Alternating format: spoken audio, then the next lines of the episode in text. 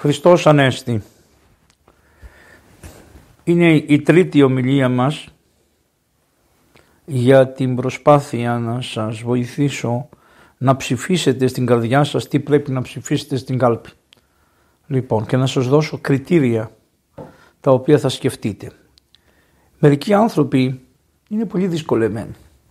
Μου λένε γιατί Πατέρ Ευάγγελε λέει μιλάς από τους αρχαίους Έλληνες; Δεν τους θέλουμε τους αρχαίους Έλληνες με αυτά που λέγανε. Με αυτά που σας λέω τους αρχαίους Έλληνες είναι πάρα πολύ ωραία. Και επίσης κάτι άλλο. Επειδή στην Ελλάδα δεν το έχετε καταλάβει, υπάρχουν πάρα πολλοί οι οποίοι έτσι ρέπουν προς τον αρχαίο ελληνισμό, προς την ειδωλολατρεία κτλ.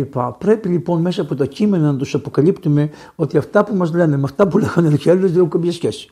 Πρώτον αυτό. Δεύτερον, ε, επειδή το γένος έχει μια συνέχεια και όταν το γένος συνήθισε τον χριστιανισμό ενώθηκε με τον χριστιανισμό και έγινε αυτό που σας είπα με ρομιοσύνη θέλω να σας δείξω πώς και, και, α, και κάτι άλλο και πώς εξελίσσεται και η διανοητική σκέψη των ανθρώπων λόγω των συνθήκων και των μεταβολών. Ε, έτσι λοιπόν σήμερα με τη χάρη του Θεού ε, θα πούμε τώρα ένα από τα ορθόδοξα κείμενά μας ε, τον, τον λόγο που έστειλε προς τον ηγεμόνα των Βουλγάρων, τον Βοχόριδα που τον είχε βαπτίσει, τον είχε κατηχήσει και τον είχε βαπτίσει ο Άγιος ο Μέγας Φώτιος μας. Θα κάνω μία ομιλία για το Μέγα Φώτιο. Ναι. Γιατί ο Μέγας Φώτιος είναι αυτό που δεν θέλουν να ακούνε ας πούμε οι αδερφοί μας αυτοί οι οποίοι έχουν την καθολική ομολογία. Ας πούμε. Δεν θέλουν. Όχι ο λαός, ο λαός δεν ξέρει από αυτά. Αλλά από εκεί άρχισε η φασαρία. Λοιπόν και σιγά σιγά κατέληξε σε σχίσμα και τελικά άμα το σχίσμα πολυκαιριάσει γίνεται αίρεση. Ε, λοιπόν από το Μέγα Φώτιο ο οποίος ήταν πανεπιστήμονος ξέρετε έγραψε ένα βιβλίο, έγραψε πάρα πολλά κείμενα, ήταν καθηγητής στο Πανεπιστήμιο της Μαγνάβρας ως λαϊκός, είχε αυτοκράτορες και τα λοιπά.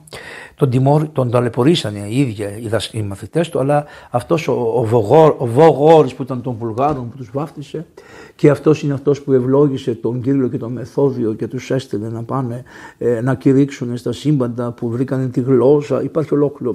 Πρέπει άλλη μια μέρα να σας κάνουμε ένα μάθημα περί του Κυρίλου και του Μεθοδίου. Ε, πάντων, όταν λέω να σας κάνω μάθημα να ξέρετε, δεν εννοώ εσάς. Πρώτος που μαθαίνω είμαι εγώ. Εγώ διαβάζω και εκπλήσω και λέω πω από τόσα χρόνια δεν τα έχεις διαβάσει αυτά. Άρα διαβάζοντας εγώ τα μεταφέρω σε εσάς και επίσης κάτι άλλο. Επειδή το πρώτο πράγμα είναι αυτός που αγιάζεται καθώς είναι κοντά μου, άρα πρώτα αγιάζονται τα αυτιά μου με αυτά τα άγια λόγια και αγιάζονται τα αυτιά μου και η ύπαρξή μου, με, με, μνημονεύοντας τους Αγίους Πατέρες και μάλιστα τον Μέγα και Ιερό Φώτιο. Λοιπόν, ο Φώτιος έγραψε ένα κείμενο ε, προς τον Βούλγαρο ηγεμόνα. Εδώ το εξέδωσε ο Αρμός. Όμως ο καημένος ο Αρμός είναι πολύ καλά παιδιά αυτά, αλλά είπανε ας πούμε ας μην μπούμε τα θεολογικά, να πάμε κατευθείαν επειδή θα είναι ένα κείμενο που θα να το μελετήσουν εκείνοι οι άνθρωποι που δεν πιστεύουν στο Θεό, άρα έβγαλαν τις, ε, την, ε, τα πρώτα κείμενα τα οποία είναι αφιερωμένα στα Αγίες Οικουμενικούς Συνόδους. Δηλαδή ούτε, ούτε λίγο ούτε πολύ λέει ο Άγιος Φώτιος προς τον άρχοντα που γράφει το γράμμα. Άκους λέει παιδί μου, εγώ σε γέννησα. Τι να σε κάνω άρχοντα άμα δεν έχεις ορθή πίστη; Άρα το ζητούμενο για να, τους χριστιανούς είναι να απαιτήσετε από τους άρχοντές σας να έχουν ορθή πίστη. Μα θα μου πεις, μα ζούμε σε μια... Κοιτάξτε, αυτό να το χρησιμοποιήσουν αυτοί. Όπως δεν θα ψήφιζα έναν που είναι φασίστας, όπως δεν θα ψήφιζα κάποιον άλλον, όποιος δεν θα ψήφιζα κάποιον άλλον και κάποιον άλλον που καταλάβετε, που το πιστεύω του δεν ταυτίζεται με αυτό το δικό μου. Λοιπόν, έχω και εγώ δικαίωμα να βάλω τους όρους μου ποιον θα, πιστεύω, ποιον θα εμπιστευτώ. Και έτσι λοιπόν πάμε με το σύμβολο της πίστεως. Αρχίζει λοιπόν με το σύμβολο της πίστεως. Και λέει το πιστεύω εις έναν Θεό, του μαθαίνει, του λέει το πιστεύω. Όλο το πιστεύω του το λέει και του λέει αν αυτό το πιστεύω δεν το αποδεχθείς δεν μπορούμε ούτε να συζητήσουμε καν για το να είσαι βασιλέας και άρχοντας ορθοδόξου λαού. Λοιπόν, ψηφίσά το. Το πιστεύω πρέπει να το ξέρετε απ' έξω όλοι. Όλοι. Αυτή η κατάντια να πηγαίνουμε στις βαπτίσεις και να έρχονται κάποιοι νουνοί, ο Θεός να τους κάνει και να λένε στον παπά, δώσ' μας το πιστεύω να το πούμε. Και τους δίνει ένα βιβλίο ο παπάς. Και ούτε να το συλλαβήσουν δεν μπορούν. Και εμείς γελάμε όλοι εκεί πέρα, χα Δεν ξέρω αν καταλάβετε, δεν έχουμε πάρει σοβαρά το θέμα της πιστεώς μας. Εγώ, άμα είναι να βαφτίσω, τους λέω, ο νουνός ξέρει το πιστεύω. Άμα δεν το ξέρει θα πάρω άλλο νουνό από τον κόσμο να τον βάλω δίπλα. Που να ξέρει το πιστεύω απ' έξω. Με το βιβλίο θα το πει, αλλά πρέπει να το ξέρει απ' έξω. Και να το ξέρει με το νόημα. Τι σημαίνει; Θα του δώσω ένα παιδί να πάει το κατηχήσει και να μην ξέρει ποιον το πιστεύω; Άρα λοιπόν και ο βασιλεύς και ο άρχον πρέπει να ξέρει το πιστεύω. Πόσα λάθη κάνουν. Εδώ στο πατεριμόν του δώσαν ένα και δεν έκαμε λάθος να πει το πατεριμόν. Γιατί, γιατί το δαιμόνιο που τους καλίζει γκρουγκου ούτε τι διαβάζουν μέσα στα γράμματα δεν μπορούν να πούνε. Μετά του λέει ότι δεν μας φτάνει μόνο το πιστεύω αυτό, αλλά πρέπει να υποσχεθείς ότι θα τηρήσεις 7 8 οικουμενικές συνόδους. Και αρχίζει ο Άγιος και λέει τι είναι η κάθε οικουμενική συνοδός και να λέει να κρίνει τον εαυτό σου με τις αποφάσεις των 8 Οικουμενικών Συνόδων. Επειδή εγώ δεν μπορώ να καθιστώ να σας αναλύσω και τις 8 Οικουμενικές Συνόδους, θα σας πω μερικά πράγματα και θα συγκρίνετε εσείς τι κάνανε αυτοί που διοικήσανε την Ελλάδα πολλά χρόνια, όχι τώρα, πολλά χρόνια, τι κάνανε εναντίον όλων των Οικουμενικών Συνόδων. Τι λέει η Σύνοδος, η πρώτη Οικουμενική Σύνοδος, γιατί έγινε η πρώτη Οικουμενική Σύνοδος, έγινε για τον απλούστατο λόγο ότι ένας βλαμμένος ερετικός που το λέγανε Άριο σηκώθηκε και είπε ότι ο Θεός, ο Χριστός μας είναι κτίσμα του Θεού, άρα είναι κτίσμα και άρα δεν έχει καμία σχέση με τη θεότητα. Δεν είναι Θεός τέλειος και δεν είναι άνθρωπος. Είναι σκέτος άνθρωπος, ψηλός άνθρωπος κτλ. κτλ. Και τάραξε την, την εκκλησία, την τάραξε, πήγανε μαζί του πάρα πολλοί επιφανείς αρχιερείς, ου, επίσκοποι και τα λοιπά και τα λοιπά, ου, στην Κεσάρια από εδώ από εκεί, αυτοί που ήταν απέναντι στην νίκη από εκείνη τη μεριά όλοι και τα λοιπά πήγανε με τον Άριο. Και ο Μέγας Κωνσταντίνος που θα τον γιορτάσουμε την ημέρα των εκλογών, λοιπόν ο Μέγας Κωνσταντίνος αναγκάστηκε και έκανε την πρώτη Οικουμενική Σύνοδο.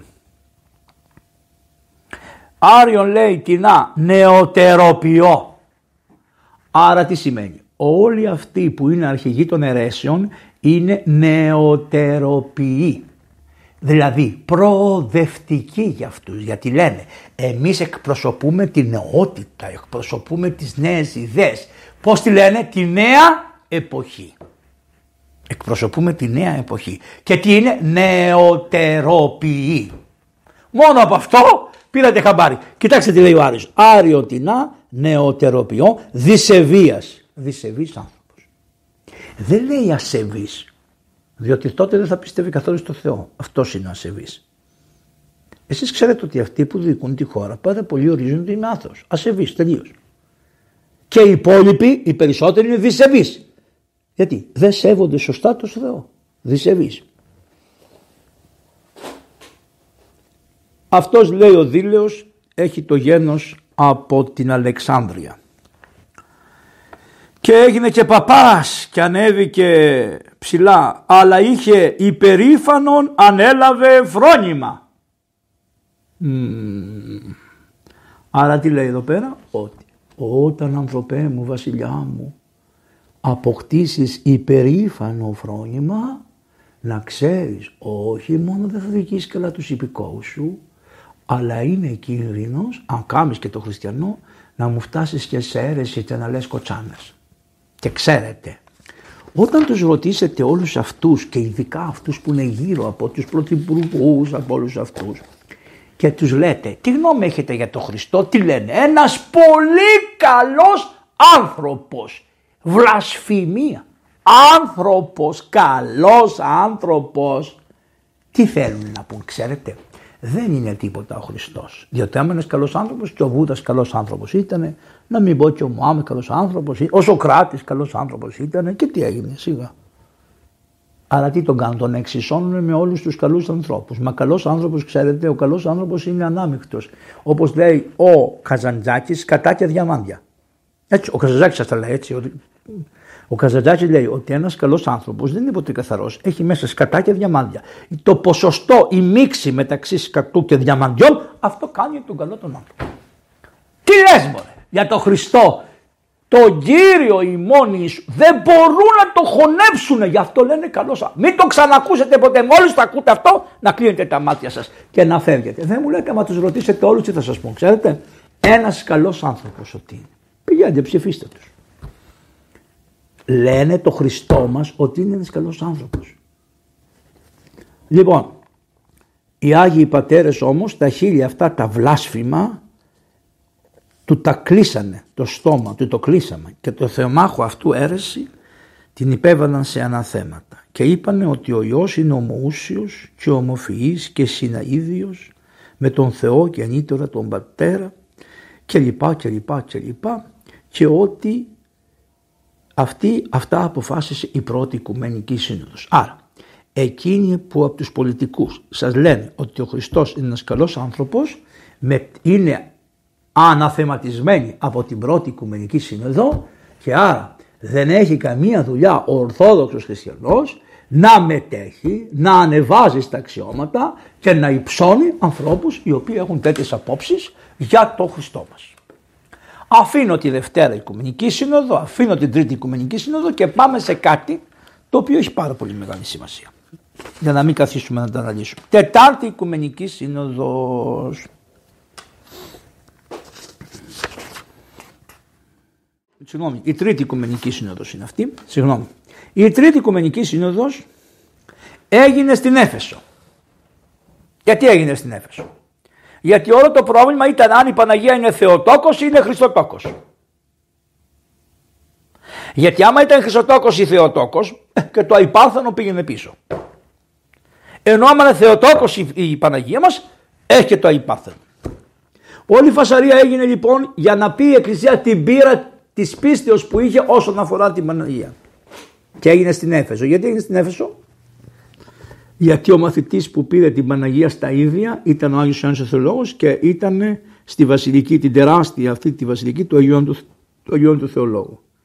Έγινε λοιπόν για να δοξαστεί ο Ιωάννης, έγινε στην Έφεσο, ο οποίος είναι αυτός ο οποίος πήρε την Παναγία στα ίδια όταν η Παναγία μετά τη σταύρωση του Χριστού κατέβηκε σιγά σιγά και ο Χριστός παρέδωσε την Παναγία στον Ιωάννη και ο Ιωάννης την πήρε και την πήγε σπίτι του και την είχε ως μάνα του και γι' αυτό επειδή ο Ιωάννης συμβολίζει την Εκκλησία γιατί η Εκκλησία έχει την Παναγία, γι' αυτό έγινε στην Έφεσο και εκεί αποφασίστηκε ότι η Παναγία δεν είναι Χριστοτόκος αλλά είναι Θεοτόκος.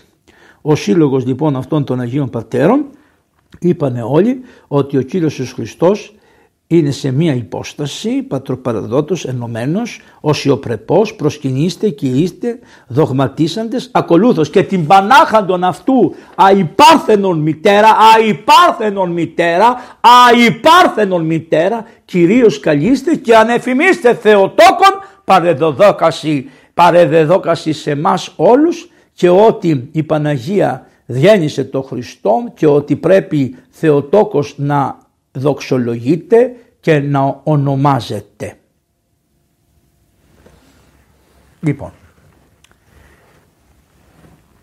σας το είπα και στην πρώτη ομιλία.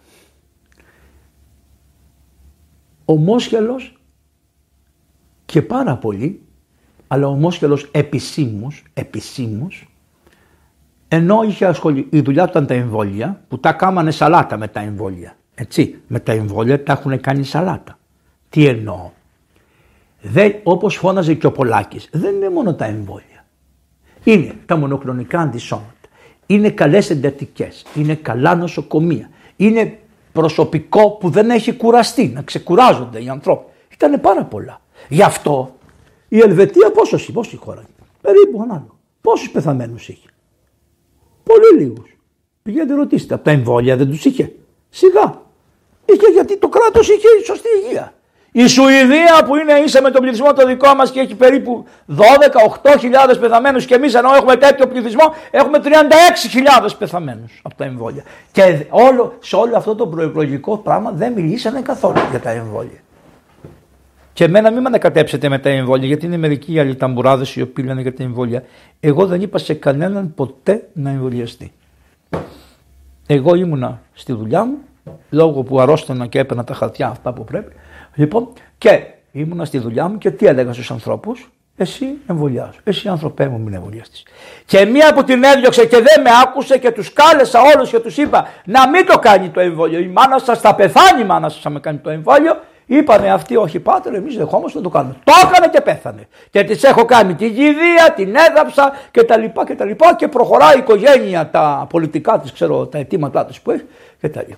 Ξέρω ότι οι Θεούσοι είσαστε. Ναι, τάχα μου. Ακούστε, σας το είπα και την άλλη φορά. Στην Εκκλησία υπάρχουν δύο μεγάλες κατηγορίες. Δύο κατηγορίες, πολύ μεγάλες. Η μία κατηγορία είναι σκεπτόμενη και η άλλη είναι φανατισμένη. Αν είστε φανατισμένοι, είτε μένετε από εδώ, δουλειά δεν γίνεται. Να πάτε με τους σκεπτομένου ανθρώπους και να σιωπήσετε. Η υποχρεωτικότητα όμως ήταν του διαβόλου. Και είναι του διαβόλου. Όπου ακούτε υποχρεωτικό, μόνο ο διάβολος μπορεί να σκεφτεί την υποχρεωτικότητα. Γιατί ο Χριστός, όπως λέει ο Άγιος Περιστερίου, που άλλη ταλαιπωρία τραβάει και αυτός τώρα, από εσάς τους θεούς όλους, λοιπόν, το ξέρετε, για να καταλάβετε το θέμα και αυτό, να σας το λύσω εγώ με απλά πράγματα, πέστε μου όσοι άντρες πήγατε στα Όρος, αν είδατε σταυρωμένο πίσω από την Αγία Τράπεζα. Πουθενά. Πουθενά στα Άρα το Αγιον Όρος δεν έχει μια παράδοση. Άρα τι συνέβη; Κάποιος χάλασε την παράδοση που έχει η Εκκλησία. Βέβαια. Χωνέψτε το αυτό, δεν το μπορείτε να το χωνέψετε. Δεν υπήρχε σταυρός, δεν υπάρχει σταυρός στο Αγιον Όρος. Σταυρός εννοώ δηλαδή σταυρωμένη έτσι αυτή και που είναι και το. Αλλά τι υπήρχε, Σταυρός υπάρχει στον Νάρθηκα. Σε πολλούς Νάρθηκε των μοναστηριών είναι ένας ωραίος σταυρός. Ο κύριος Σταυρωμένος, όχι τόσο μόνο να ξεχωρίζει από το ξύλο. Όχι. Αυτά τα φράγκικα που κάνουν εκεί τους κλαγμένου. Αχ, την Παναγία, τον Χριστό που τον κατεβάζουν από το Σταυρό. Θεατρικές παραστάσεις και σεντόνια και μυροφόρες που κλαίνε και. Δεν έχει τέτοια. Η Εκκλησία είχε μια ορθόδοξη λιτότητα. Γιατί τι σήμαινε; Σήμερα τη σταύρωση μάτια μου την αφήσαμε πίσω. Δεν είναι η σταύρωση στο μυστήριο που με σώζει. Η Ανάσταση είναι αυτή. Και άρα στον Άφηκα προσκυνάς τη σταύρωση, προχωράς μέσα στο ναό, εισέρχεσαι και βλέπεις τον τάφο τον αναστημένο του Χριστού και το μυστήριο της ζωής είναι, βγαίνει από την Ανάσταση του Χριστού που έγινε από τον τάφο. Δεν μπορεί την ώρα που προσκυνάς την Ανάσταση να βάζεις από πίσω ξανά τη Σταύρωση. Δεν γίνεται. Γι' αυτό οι Αγιορείτες και μην πάμε στην... Να σας πω πως ήταν φτιαγμένη η Αγία Σοφιά. Δεν είχε κανένα σταυρό από πίσω η Αγία Σοφιά. Λοιπόν, και να σας πω και κάτι άλλο, γιατί τον αφάγατε τον άνθρωπο. Τον φάγατε τον άνθρωπο. Τον φάγατε. Εγώ δεν ξέρω τα άλλα που λέτε, αλλά όσον αφορά αυτό το απλό θέμα. Και επειδή και ο άνθρωπος αυτός προσπαθεί με τη θεολογική του κατάρτιση κτλ. κτλ αλλά δεν έχει εμπειρία τι είσαστε οι Θεούσοι, να το ξέρεις. Δεν έχει εμπειρία. Αυτός ο άνθρωπος βρε, πότε μπαίνατε στη Μητρόπολη, ποτέ την Περιστερίου; Αυτός άνοιξε τη Μητρόπολη και μπαίνετε χιλιάδες άνθρωποι μέσα. Όποιος θέλει μπαίνει μέσα στη Μητρόπολη και τον φάγατε και κάθεται με ένα στυλό να σας κάνει ένα εσωτερικό μάθημα. Αλλά τι συμβαίνει; Τι συμβαίνει; Δεν μπορεί να καταλάβει γιατί δεν το έχει δει ο άνθρωπος, δεν το έχει ότι στο Άγιον Όρος τον Άρθηκα είναι ο Σταυρός και μέσα στην Αγία Τράπεζα είναι σκέτη Αγία Τράπεζα. Γιατί το κάνει ξέρετε, γιατί όλο το μυστήριο της πορείας της Εκκλησίας είναι στην Ανάσταση. Δεν σώζει η Σταύρωση. Η Σταύρωση δεν σώζει τον άνθρωπο. Η Αγία Ανάσταση του Χριστού είναι αυτή που αγιάζει τη Σταύρωση διότι η Σταύρωση έγινε αιτία να γίνει η Ανάσταση του Χριστού. Άρα είναι το αφήνεις πίσω. Απόδειξη. Απόδειξη να σας πω ποια είναι η απόδειξη. Δεν μου λέτε όταν πάτε στο γάμο πώς σας κάνουν οι κουμπάροι τα στέφανα; Από πίσω σας κάνουν το σταυρό. Γιατί να σας το κάνουν από πίσω; Να έρθει ο κουμπάρος από μπροστά να σας αλλάξει τα στέφανα. Όχι, γιατί μπροστά είναι γυρισμένο το Ευαγγέλιο στην Ανάσταση. Γίνατε όλοι οι θεολόγοι και καλά που φυλάσατε τη θεολογική σχολή, που ούτε η θεολογική σχολή δεν τα ξέρει αυτά που σας λέω πολλές φορές, θα με συγχωρέσετε δηλαδή. Καλά, μη ένα γέροντα Άγιο να έχετε μια εμπειρία και να καθίσετε δίπλα ταπεινά και να πείτε Πάτερ Άγγελε, Άγιε Παϊσία, Άγιε Ευμένια, δίδαξέ μας γιατί τι πρέπει να κάνω. Πώς να το κάνουμε. Θα σου λέγει ο Άγιος Ευμένιος να μιλάτε στους επισκόπους έτσι. Λοιπόν, τον είδατε τον Μόσχαλο τι είπε για την Παναγία; Άρα τι σημαίνει, δεν σέβονται την Τρίτη Οικουμενική Σύνοδο που είπε, γιατί βγήκε, καλά που τα είπε ο βγαίνει και ο κυβερνητικός εκπρόσωπος και λέει: Ο καθένας έχει ελευθερία να πει ό,τι θέλει. Έχει ελευθερία να πει ό,τι θέλει. Βεβαίως, το ασπάζομαι. Γιατί δεν λέτε να βγει και ένας και να πει ότι ο Μωάμεθ δεν ανελήφθη από το όρο τάδε. Γιατί δεν βγαίνει ένας να πει ότι ο Μωυσής δεν πήρε τις πλάκες από το Σινά; Γιατί δεν βγαίνετε να τα πείτε; Γιατί δεν βγαίνει ώστε να πεις όσο είναι η απερθενία της Θεοτόκου, τόσο είναι ότι ο Μωυσής έλαβε καθώς κατέβηκε από το βουνό. Τολμάς να το πεις, δεν τολμάς να το πεις. Άρα τι σημαίνει; Εμένα εμπέζεται συνολικά. Ψήφισά το και κάντε το όπως θέλετε. Προχωράμε. Θα σας πάω στην 7η Οικουμενική Σύνοδο. Γρήγορα. Η 7η Οικουμενική Σύνοδος έχει το εξής χαρακτηριστικό. Τι είπανε οι άνθρωποι; Όχι εικόνες. Όχι εικόνες. Τι έκαναν οι κυβερνητικοί; Όλοι μαζί. Εδώ υπάρχουν άνθρωποι, δεν ξέρω, ένας άνθρωπος που διαμαρτυρήθηκε. Βγάλανε όλες τις εικόνες από τα νοσοκομεία να μην χειράνε στο κεφάλι σου να βλέπεις. Και βέβαια κάποιοι χριστιανοί γιατροί τα ξαναβάζουν, αλλά κυρίως αυτοί πάει το βγάλανε, τέλειωσαν οι εικόνες.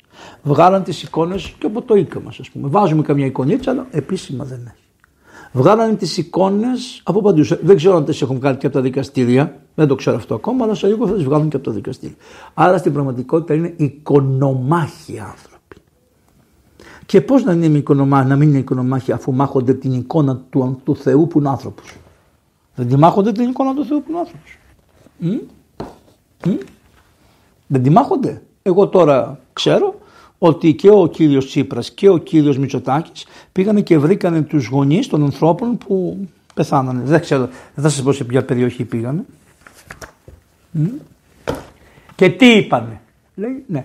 Λέει, τι θέλετε να κάνουμε; Και απάντησε μια μάνα προς τιμή της, Λέει μέχρι πού να φτάσουμε την έρευνα; Και απάντησε μια μάνα και είπε στον Πρωθυπουργό μέχρι τον Πρωθυπουργό. Έτσι είπε. Μπράβο της μωρέ. Μπράβο της. Ελληνίδη, Δεν μας φτάνει ο πόνος με παρατήστε μας ησύχου. Γιατί, γιατί είναι η εικόνα του Θεού τα παιδιά τους. Και γι' αυτό εμπέζουν και την εικόνα του Θεού και παίζουν και κάτι άλλο. Και τους γονείς που είναι και αυτές οι εικόνες του Θεού. Δηλαδή, πού θα ήθελες να φτάσει, κύριε Πρωθυπουργέ μου, μέχρι ποιο να πάει; Και επειδή δεν κάνει να σας πω και κάτι άλλο, γιατί δεν είναι η ώρα, δεν είναι η ώρα, μετά θα πούμε κάτι άλλο, όταν θα χρειαστεί, θα κάνουμε μία, θα, κάνουμε, θα βρούμε όλους τους γονείς αυτούς, θα κάνουμε μια μεγάλη ε, λειτουργία, δεν ξέρω πώς θα κάνουμε, όλοι μαζί. Και εκεί θα πούμε τους πόνους, θα τους καταγράψουμε τους ανθρώπους και θα τους έχετε πάντοτε να θυμόσαστε τα παράπονα των ανθρώπων, διότι όποιος από εσάς δεν σκεφτεί το ότι όχι μόνο σκοτωθήκαν τα παιδιά, αλλά το ότι αυτές οι εικόνες του Θεού με δεύτερο τρόπο πάνε να τους σκοτώσουν και να τους κόβουν κομματάκια διότι δεν έχουν αποδώσει δικαιοσύνη. Και γιατί τι κάνουν, τι κάνουν, τι κάνουν. Μειώνουν, μειώνουν, πάνε και δεν φταίει κανείς. Θα βγει η στιγμή που θα πούνε δεν φταίει κανείς. Δεν μου λέτε ποιος άλλαξε το όνομα από 49, 59 χρονών, ποιος το έκανε; Έλα εδώ, ελάτε όλοι εσείς που το κάνατε εδώ, δρόμο. Δεν μου λέτε Ποιος πήρε αυτόν επειδή ήταν κάτι άλλο και τον έβαλες σε αυτή τη θέση; Έλα εδώ, φευγάτε εσείς όλοι. Και η ευθύνη φτάνει σε οποιονδήποτε από εμάς πηγαίνει και πιάνει δουλειές με μέσα. Άρα και εμείς είμαστε ένας. Όλοι καταλαβαίνετε. Γι' αυτό καθίστε, ψηφίστε, συγχωρέ. Και ψηφίστε, εννοώ τον εαυτό, ψηφίστε στο μυαλό σας. Κάντε καμιά προσευχή. Τριήμερο, τριήμερο, για να ψηφίσετε εγώ θα θεωρούσα ότι πρέπει πέμπτη Παρασκευή, Σαββά, το Σαββάτο, πέμπτη Παρασκευή, Σαββάτο βράδυ να κάνουμε λάδωτο. Με προσευχή, για να μας φωτίσει ο Θεός τι στο καλό να κάνουμε. Είναι για τους χριστιανούς, οι άλλοι δεν με ενδιαφέρουν να κάνουν θέλουν. Έχουν προποφασίσει. Για τους χριστιανούς. Λοιπόν, αυτή πια είναι η εβδόμη Οικουμενική Σύνοδος. Εικονοκλάστες είναι. Οικονομάχοι και εικονοκλάστες. Και πάμε στην 8η Οικουμενική Σύνοδο. Αυτή να ξέρετε είναι η πιο φοβερή από όλες. Γιατί; Γιατί υπάρχει μια τεράστια σύγκρουση των δύο πολιτισμών, της Δύσης και της Ανατολής. Τι έκαναν; Η Ανατολή λέει ότι εγώ γνωρίζω το Θεό δια της εμπειρίας. Ενώ η Δύση τι λέει; Εγώ γνωρίζω το Θεό δια της επιστήμης. Τι σας κάνανε; Επιστήμη, επιστήμη, επιστήμη, επιστήμη, επιστήμη, επιστήμη, επιστήμη. Και τι σας έκανε η επιστήμη 36.000 πεθαμένους. Τι έγινε. Δεν ξέρω σε ποια θέση είμαστε σε σχέση με όλους τους άλλους αδελφούς και άλλους ανθρώπους. Εμείς στο Καμερούν είχαμε πολύ λίγους. Πολύ λίγες χιλιάδες που είναι πολύ μεγάλος πληθυσμός από πεθαμένους. Και μην πείτε δεν καταγράφονται μια χαρά. Σιγά. Αφού ξέρεις τι λένε οι Καμερουνέζοι. Όποιος θέλει να μην έχει, να μην έχει, ε, πώς το λένε, να μην έχει κορονοϊό, να έρθει εδώ στο Καμερούν. Και αυτοί τι είχαν διαδώσει ότι υπήρχε και στέλεχο του Καμερούν. Το θυμάστε που κάποια στιγμή είπαν ότι είναι ένα Καμερουνέζικος στέλεχο, ήσαν να, δια, να δυσφημίσουν τη χώρα. Οι Ευρωπαίοι. Τέλος πάντων, περάσαν αυτά. Απλώς μην τα ξεχάσετε, διότι αυτοί που δράσαν έτσι εκεί θα δρώσουν και καπαλού διαφορετικά. Και, και, και. Το πρόστιμο το ρημάδι Πρόστιμο στη γριά που δεν πήγε. Εγώ έχω εδώ, εγώ έχω στο κινητό μια γριά 105 χρονών. Λοιπόν, και η γριά της κόψαν τα λεφτά.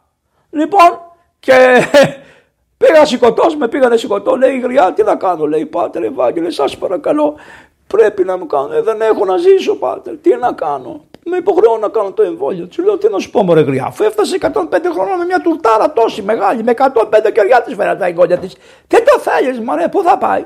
Μα μου λέει δεν έχω λεφτά. Και πράγματι το σπίτι της κύριε Πρωθυπουργέ είναι χώμα πατημένο. Και όποτε θέλει σας πάω, ελάτε να σας πάω όλους εσάς στις περιοχές αυτές γύρω γύρω, πού εκεί πάνω, στον ήμερο τόπο, από εδώ, από εκεί, από εκεί, στο κερατσίνι, όλα αυτά να δείτε πότι, με τσίγκους, με αυτά, με εκείνα άνθρωποι και τις βάζανε πρόστιμο της γριάς 100 ευρώ. Και τι μου λέει η γριά. Ρε παπά μου λέει έχω τρία χρόνια να κοινωνήσω. Φέρε μου να κοινωνήσω τη Θεία Λειτουργία και άστα αυτό το πράγμα. Και λέω εντάξει, πηγαίνω, φέρνω τη Θεία Λειτουργία άλλη μέρα, την κοινωνάμε και λέει στις κοπέλες, κάντε μου, δεν μπορώ να κάνω και οικονομία. Τι να κάνω. Και την αναγκάσανε και κάμανε αυτό που έπρεπε, γιατί τις είχαν κόψει ήδη τρία εκατοσταράκια στο φτωχό άνθρωπο στο φτωχό άνθρωπο. Δεν ξέρω. Κάντε ό,τι θέλετε. Θυμηθείτε τα, ψηφίστε τους. Να θυμηθείτε πώς κυνηγούσαν τους παπάδες εκεί που κοινωνούσαν τον Παπαγιώρη το σκηνά που κοινώνησε απ' έξω από την εκκλησία. Εντάξει. Αυτά τα έκανε, κάποιος τα έκανε αυτά και κάποιος τα ψήφιζε και κάποιος τα έκανε. Λοιπόν, το ξέρω. Η εκκλησία σφυρίζει. Έτσι. Καλά κάνει. Καλά κάνει. Προχωράμε. Άρα λοιπόν, τι σας είπα; Ότι η εμπειρία στην εκκλησία έχει μεγάλη σημασία. Άρα Υπάρχει μία υπουργός που πήγε στο Χάρβαρντ και σπούδασε την, ε, πώς κάνουμε τα γυροκομεία, πώς κάνουμε τα ορφανοτροφία, πώς κάνουμε τα πάντα κτλ. Και, και ήρθε εδώ ρεξάτη, μελπό και τα λοιπά και κάθισαν και φτιάξανε επί μέσα στα γραφεία και φτιάξανε έτσι και φτιάξανε αλλιώς και αυτός ο νόμος ήταν έτσι και εκείνα και τα άλλα και πώς θα λέξουμε τα λεφτά και αυτά και φτιάχνουν ένα νόμο και λέει θα το ψηφίσετε όλα τα ιδρύματα Αρνήθηκε ο πατήρ Αντώνιος, αρνήθηκε το χαμόγελο του παιδιού. Λέει δεν είναι αυτό. Αυτό δεν έχει πείρα το χαρτί που φτιάξε κυρά μου. Δεν έχει πείρα. Και επίσης κάτι άλλο. Μα δεν πήρε στους ανθρώπους που ξεσκατώνουν τα παιδιά να τους πάρει τη γνώμη. Τι λέει λοιπόν η Ορθοδοξία; Θα πάρεις τη γνώμη αυτού που έχει πείρα, εμπειρία και θα αφήσεις τα επιστημονικά στην άκρη. Θα ενώσεις την επιστημονικότητά σου βεβαίως με την πείρα του άλλου. Δεν θα λες ότι εγώ μου φτάνουν τα βιβλία που έχω διαβάσει και δεν με ενδιαφέρει πείρα. Αυτό κάνουν αυτοί. Και αυτό κάνανε. Άρα υπάρχει μια σύγκρουση μεταξύ της εμπειρίας και αυτής της δυτικής θεώρησης των πραγμάτων χωρίς εμπειρία. Άρα, επιστήμη με εμπειρία μαζί, αυτό θέλουμε εμείς. Αυτό είναι η Ρωμιοσύνη. Σας έλυσα το θέμα λοιπόν, γιατί οι Οικουμενικές Σύνοδοι είχαν μεγάλη σημασία και ε, η Οικουμενική Σύνοδο, γιατί η 8η Οικουμενική Σύνοδο είναι με τον Άγιο Γρηγόριο τον Παλαμά και αυτό έχει μεγάλη σημασία, διότι οι Άγιοι Πατέρες δι' αυτόν είπαν ότι ο μετέχων στις άκτησες ενέργειες του Θεού, όπως ο Άγιος, ο Άγιος ε, Πορφύριο, όλοι οι Άγιοι μας στις εκκλησίες μετέχουν στις άκτησες ενέργειες του Θεού, όπως και εσείς με τη βάπτιση λαμβάνετε τα χαρίσματα του Αγίου Πνεύματος, τα 7 χαρίσματα του Αγίου Πνεύματος που είναι άκτησες ενέργειες του Θεού, οι οποίες παφλάζουν στην καρδιά σας και αν το καλλιεργήσει το βάπτισμα θα γίνετε θεοειδείς όπως γίνανε όλοι οι Άγιοι, όπως έγινε ο Άγιος Σιμών, ο νέος θεολόγος κλπ. Τελειώσαμε τώρα αυτό. Και αρχίζει του λέει λοιπόν να του κάνει τα μαθήματα και να του λέει του ανθρώπου πώς πρέπει να είναι ο χριστιανός ηγεμόνας. Από αυτά που θα σας διαβάσω εσείς κρατήστε τι νομίζετε και κάντε ό,τι νομίζετε. Όταν θα έρθει η ώρα σας. Η αλήθεια είναι ότι είμαι κουρασμένος και δεν έχω την ίδια όρεξη όπως βλέπετε που είχα χθες και προχθές, αλλά δόξα ο Θεός πιστεύω να τα καταφέρω. Πάμε λοιπόν, αρχίζουμε. Και θα σας λέω και ανάλογα κομμάτια από τους αρχαίους Έλληνες που στηρίζουν αυτά. Του λέει λοιπόν, Άκου του λέει η βασιλιά μου, βογοριδά μου, άρχοντά μου, ξέρω εγώ τι είσαι. Να προσεύχεσαι πάντοτε στο Θεό για τα προσωπικά σου θέματα όταν είσαι μόνος. Άρα τι σημαίνει; Το αν προσεύχονται οι άρχοντες εγώ δεν μπορώ να το ελέγξω και δεν με ενδιαφέρει. Είναι προσωπικό τους θέμα μοναχός. Και πού προσεύχονται; Γιατί είναι και αυτό. Μπορεί να προσεύχονται. Προσεύχονται στο Θεό, να προσεύχονται στο Γιαχβέ, να προσεύχονται στο μεγάλο αυτόν του κτίστη, ξέρω εγώ. Δεν με νοιάζει. Δεν μπορώ. Αυτό πραγματικά είναι θέμα βαθύ. Το κράτος πρέπει να είναι δημοκρατικό, να είναι. Ναι, πολύ καλά κάνει το κράτος. Εγώ όμως, εγώ χριστιανός, δεν θα κρίνω ποιον θα ψηφίσω με τα λεφτά. Θα κρίνω ποιον θα ψηφίσω με την πίστη που έχει. Άμα τον κρίνετε με τα λεφτά, θα σας πάρει και αυτά που έχετε. Ναι. Γιατί να; Ένας σεισμός να κάνει ο Θεός, να σου πω εγώ τα κέρδη. Είδες τι πήγαινε; Πήγαινε καβάλα στο άλογο, νομίζω τους παρασύρει όλους. Και γίνεται που να μην γινόταν τα τέμπη και τώρα παρακαλάνε πώς θα συναντηθούν, πώς θα γίνει, πώς αυτό. Να ταπείνωση. Πού πας, ποιος είσαι; Ε, είχε διαλύσει την Κιβωτό, την είχε αρπάξει την Κιβωτό, έκανε, έκανε, πώς το λένε αυτό, έκανε υπουργικό συμβούλιο τη Δευτέρα για το μεγάλο, ε, γιατί, πώς θα το ρουφήξουνε. Εντάξει, καλά κάνετε, ψηφίστε τους, εμένα δεν, δεν δουλειά μου εμένα αυτό. Εγώ σας λέγω, εδώ τι λέει, προσευχή όταν είσαι μόνος και λέει κάτι άλλο. Συγχρόνως όμως λέει πρέπει να προσεύχεσαι και με τους υπηκόους φανερά. Διότι ανάμεσα στους δύο τρόπους, αν γίνονται όπως ταιριάζει στο Θεό, είναι δυνατόν να πετύχεις τη Θεία Ευλογία. Δηλαδή να χρησιμοποιείς και την προσωπική σου προσευχή, αλλά να κάνεις και συλλογική προσευχή με το λαό σου. Δεν θέλω να υποδείξω τον Ερντογάν, δεν θέλω να το υποδείξω. Προς τιμή του όμως, προς τιμή του, προείσταται των προσευχών και στην Αγία Σοφιά και οπουδήποτε κακός γιατί και αυτό με κορυδεύετε και μου λέτε αηδείς. Λοιπόν, εννοείται ότι δεν συμφωνώ να γίνει τζαμί για Αγία Σοφιά. Όμως το ξέρετε ότι ο Άγιος Φιλόθεος ο κόκκινος, διαβάστε το βίο του Αγίου Φιλοθέου του Κοκκίνου, έδωσε το ένα τμήμα ολόκληρο της Αγίας Σοφιάς στους γενουάτες μέσα στην Αγία Σοφιά. Ο Άγιος, ο Πατριάρχης, ο Φιλόθεος ο κόκκινος έδωσε μέσα στην Αγία Σοφιά ένα τμήμα να προσεύχονται οι γενουάτες οι καθολικοί που είχαμε, που ήμασταν σε, τους θεωρούσαν ερετικούς. Να είστε τα μυαλά σας να ξέρουν την ιστορία, γιατί από την ιστορία μαθαίνεις και έχεις ανεκτικότητα. Μην είσαι φανατισμένος, να είσαι σκεπτόμενος άνθρωπος. Για φανταστείτε να μας καλέσει ο Εντογάν και να πει ορίστε πάρτε και εσείς το ένα τρίγωνο αυτό της Αγίας Σοφιάς και κάνουμε εκκλησία και λειτουργάτε. Εμείς θα κάνουμε το υπόλοιπο από εδώ. Για φανταστείτε σιγά σιγά πώς να αρχίσει το πράγμα. Για κοιτάξτε το τι ωραία. Θα πάτε; Εγώ θα πάω. Εσείς θα πάτε; Ξέρω δεν θα πάτε. Θα πείτε όχι όλο είναι δικό μας. Γι' αυτό δεν καταλαβαίνω. Και για σοφιά μια μέρα μπορεί να πέσει κακομίδες και τι έγινε; Τι είναι; Τι είναι; Τι είναι; Άμα λατρεύεις την Αγία Σοφιά τότε λατρεύεις τα κτίσματα. Ο Θεός είναι πάνω απ' όλα. Πνεύμα ο Θεός για τους προσκυνούντες αυτόν εν πνεύματι και αληθεία δι προσκυνεί. Ναι, σιγά όλοι οι Ελληναράδες ότι ξέρετε ποιες είναι και από πού μπαίνουν και, τι, και γιατί φτιάχτηκε η Αγία Σοφιά. Οι περισσότεροι νομίζουν ότι είναι η Αγία Σοφία με τις τρεις κόρες της. Πού ξέρετε τη σοφία του Θεού. Και του λέει του άρχοντα.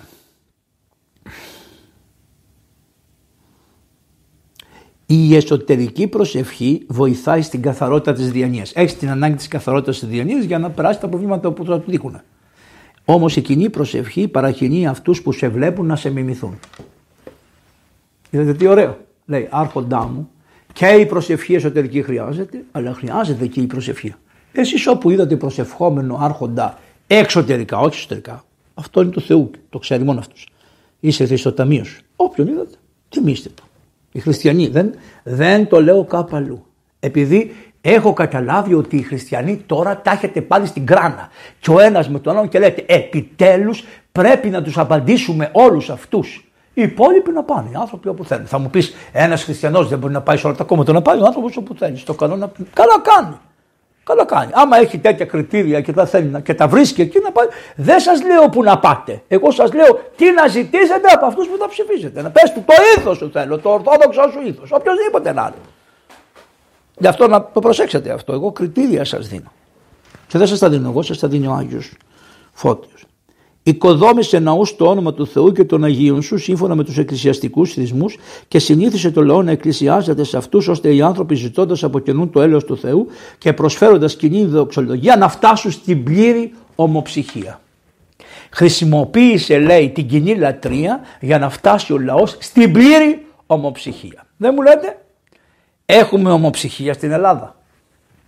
Έχουμε ομοψυχία. Έχετε δει τις άγριες φάτσες πως γίνονται κάποιων ανθρώπων για, τα, για τις τάχα μου πολιτικές διαφορές; Έχετε δει; Οι μεγάλοι πάνε εκεί, τρώνε, πίνουνε, πάνε από εδώ, από εκεί και εσείς καθώς τις σκοτώνεστε από κάτω. Πόσα εγκλήματα έχουν γίνει τέτοια πολιτικά; Ο Θεός να φυλάξει και αυτή τη φορά να μην γίνει κανένα κακό έγκλημα σε αυτή τη δουλειά. Και λέει τώρα ο Ισοκράτης, το ωραίο, να θεωρήσεις ως απόδειξη ότι κυβερνάς καλά άρχοντά μου αν βλέπεις τους υπηκόους σου να γίνονται εύποροι και πιο σόφρονες με τη δική σου φροντίδα. Ποιος από εσάς μπορεί να πει ότι έγινε με τη φροντίδα του ελληνικού κράτους και των αρχόντων του πιο εύπορος και πιο σόφρον; Ποιος μπορεί να το πει; Από πού να γίνετε σόφρονες, από τα σχολεία σας, τα σχολεία μας, από πού να γίνουμε σόφρονες; Από τα πανεπιστήμια μας να γίνουμε σόφρονες. Από τι να γίνουμε. Από τις κομματικές διενέξεις να γίνουμε σόφρονες. Από τι να γίνουμε. Από τους καλλιτέχνες να γίνουμε σόφρονες. Από πού να γίνουμε. Και εύποροι από πού να γίνουμε. Από πού να γίνουμε εύποροι. Από το δανεισμό της χώρας που σας εξήγησα εχθές που δεν σας αφηγεί η κμάδα, δεν θα σας τα πάρουν, μας τα παίρνουν όλα. Από τα ένφια. Τι είναι το ένφια; Τι είναι το ένφια; Κλεψιά κανονική. Όταν πέθανε ο πατέρας μου, μου άφησε ένα σπιτάκι. Το πλήρωσα φόρο, τέλειωσε κύριε. Όχι, κάθε θα πληρώνεις ενίκιο για αυτό που σου άφησε. Με συγχωρεί, με κοροϊδεύεις, ρε. Με κοροϊδεύεις. Εμπεχμό είναι. Και όταν το πρωτοβάλατε, είπατε θα το βγάλετε. Και τώρα έχετε και χαρά που, αχ, μας το μείωσε, μας το μείωσε, μας το μείωσε. Και ενώ είχαν πει θα το σταματήσουν, με ένα νόμο θα το ξεπεράσουν. Πάει και αυτό. Το ξεχάσαν και αυτό. Λοιπόν, τον έκανες ευπορότερο τον πολίτη σου. Ε, με τις τιμές που αναγκάζει να φτιάξει καλά, καλάθια, τον έκανε σε φορότερο. Αλλά πώς τον κάνεις σε φορότερο, αφού δεν πιστεύεις στον Χριστό. Πώς θα το κάνεις; Το κάνεις, πιστεύεις ότι το κάνεις με τις δυνάμεις δικέ σου. Με τις δυνάμεις δικέ σου δεν γίνει τίποτα. Γι' αυτό η Εκκλησία λέει εκλιμού, λιμού, σεισμού, καταποντισμού, πυρός, μαχαίρας, επιδρομής, αλλοφύλου και εμφυλίου πολέμου. Ο Θεός να μας φυλάξει τους εμφυλίους πολέμους. Επίσης του λέει η βασιλιά μου να προσέχεις και να μην αδιαφορείς για το σωματάκι σου. Δηλαδή πώς θα ντύνεσαι και πώς θα κινείσαι. Γιατί οι άνθρωποι, βασιλιά μου, δεν είναι ικανοί οι υπηκόοι σου να διαλέξουν και να καταλάβουν τι καλή ψυχή έχεις, αλλά επηρεάζονται από την εξωτερική εικόνα. Αν λοιπόν η εικόνα του προσώπου σου υπερηπεί στο μαλλιό τα ρούχα που φοράς πρέπει να δείχνουν ότι είσαι άνθρωπος κόσμιος και σεμνός και να μην είσαι έξω από... Αλλά και κάτι άλλο. Να μην παραμελείς και τον εαυτό σου και να είσαι έξω από τα μέτρα του εαυτού σου. Τι θέλει ο λαός δηλαδή; Θέλει μια ευκοσμία. Τώρα, φοράς γραβάτα, δεν φοράς γραμμάτα, φοράς μπλε, φορά κόκκινο, φορά εκείνο, φορά τ' άλλο. Δεν μας ενδιαφέρει. Μια ευκοσμία θέλει ο λαός. Γιατί, θα μου πεις τα ρούχα κάνουν τον άνθρωπο; Όχι καθόλου. Υπάρχει ένας αρχαίος. Οι υπείς, οι αρχαίοι Έλληνες, οι Αθηναίοι, οι υπείς, ενώ όλοι οι Αθηναίοι τα είχαν τα μαλλιά κοντά, οι υπείς τα είχαν τα μαλλιά μακριά. Και τους λέγανε τους υπείς, γιατί, γιατί οι υπείς είχαν λεφτά παραπάνω από αυτούς που ήταν ε, Αθηναίοι που πολεμάγανε στη γη. Γιατί το να έχεις ένα άλογο ήθελε λεφτά για να το θρέψεις. Αυτοί λοιπόν για να διαδείξουν ότι διαφέρουν οι πλούσιοι που έχουν τη δυνατότητα να έχουν ένα άλογο να το θρέφουν από τον καημένο το στρατό που πάει με τα πόδια. Αυτοί που πήγαν με τα πόδια οι Αθηναίοι είχαν τα μαλλιά κοντά και αυτοί που πηγαίνανε πάνω στα λέγα είχαν τα μαλλιά μακριά. Και υπήρξαν κανένα δυο που είπαν ότι εγώ θα πάω και, και κάτι άλλο. Όταν έχεις άλογο είναι εύκολο να γλιτώσεις, τρέχει και φεύγεις. Ενώ άμα είσαι με τα πόδια σε σκοτώνουν πιο εύκολα. Το καταλάβατε γιατί; Άρα οι πλούσιοι με το άλογο φεύγανε πιο γρήγορα. Άρα και εκεί ταξική διαφορά είχαν. Και είχαν τα μαλλιά να κομψεύονται. Να κομψεύονται. Τα μαλλιά τους μαράναν. Και υπήρξαν μερικά παλικάρια που ενώ η τάξη σου ήταν στις υπείς και μπορούσαν να έχουν, δεν πήγανε στους υπείς. Τι κάνανε; Κόψαν τα μαλλιά τους και είπανε και άλογο έχω, το άλογο δώστε το σε άλλον, εμείς θα κατεβούμε και θα πάμε στην τάξη, την κατώτερη αυτή, όχι κατώτερη, την τάξη αυτών που δεν είχαν λεφτά και περπατούσαν και αγωνιζόντουσαν με τα πόδια. Και ήταν ήτανε αυτοί που ήσαν στις παιδιάδε και παλεύανε. Το στρατό ξηράς που λέμε το στρατό κάτω. Και όχι το υπηκό. Τα βλέπετε, το καταλάβατε; Πού θα βλέπατε σήμερα παιδί, καταλαβαίνετε, άρχοντα, που να μην αφήσει τη Φεράρι. Ε, πού θα... Με τη Φεράρι πάνε φαντάρι, ξέρετε πού; Εδώ, στο, στο Ρικαβιτό. Στο Ρικαβιτό. Όλοι στο Ρικαβιτό, στη Βουλή, εκεί γύρω. Όλοι να κοιτάξουμε. Α κοιτάξουμε που έχουν πάει. Είπε, πολύ λίγοι πήγανε και υπηρετήσανε. Και αν το κάνανε, μερικοί το κάνανε επίτηδες για να έχουν φωτογραφίες. Να πάει μπαμπάς και να δείξει ότι υπηρετήσανε στην τέτοια, στην Αλεξανδρούπολη, δεν ξέρω πού κάνανε. Έτσι δεν είναι. Τα ξέρετε αυτά. Και μετά λέγανε ότι εγώ πήγα στο. Πώς το λένε, στην Μητρόπολη με κάμερα. Εγώ. Μα εγώ δεν ξέρω κανένα ούτε καμέρες ξέρω. Εμένα για να, για να, εδώ έχω ένα παλικάρι που έρχεται και τα παίρνει αυτές τις ομιλίες, ούτε ξέρω ότι θα πατήσει το κουμπί. Τε, τα μισά πατάω και κανένα κουμπί. Το έχω. Και πολλές φορές δεν βγαίνει. Ενώ μιλάω δεν ακούγεται την ομιλία μου, γιατί έχω κάνει λάθος. Δεν τα ξέρω εγώ αυτά, βρε. Ούτε φωτογραφίες, ούτε με ενδιαφέρον. Και να σου πω και την αλήθεια. Από εδώ και πέρα θα τα σταματήσω καθόλου και θα περπατάω να μιλάω. Θα πάω στην εκκλησία να μιλήσω, πάω από εδώ εκεί. Θα μιλάω μόνο στους ανθρώπους που είναι εκεί. Και ο Θεός βοηθός. Λοιπόν, πάμε παρακάτω. Λέω ο Ισοκράτης, για οτιδήποτε θελήσεις να εξετάσεις σε βάθος αυτά που ταιριάζει να ξέρουν οι βασιλείς. Να στηριχθείς, λέει, στην εμπειρία και στη φιλοσοφία. Γιατί η φιλοσοφία θα σου δείξει τους δρόμους, ενώ η εξάσκηση πάντων σε αυτά τα έργα θα σε κάνει να μπορείς να χειριστείς τα πράγματα. Μάγκα μου λέει, πρόσεξε. Δεν θα έρθεις από το Χάρβατ, δηλαδή τι θα είσαι, βαρλαμιστής, και θα έρθεις να διοικήσεις το ελληνικό κράτος. Όχι, μάτια θα πας να δουλέψεις, να βάλεις ένα ενσηματάκι, ένα ένσημο, καλό ένα ένσημο. Έστω και σαν μηχανικός, έστω και σαν δεν ξέρω τι, οικονομολόγος. Ένα ένσημο, να σε να καθίσεις, να δουλέψεις. Να δούμε τα κατάφερες. Τα κατάφερες.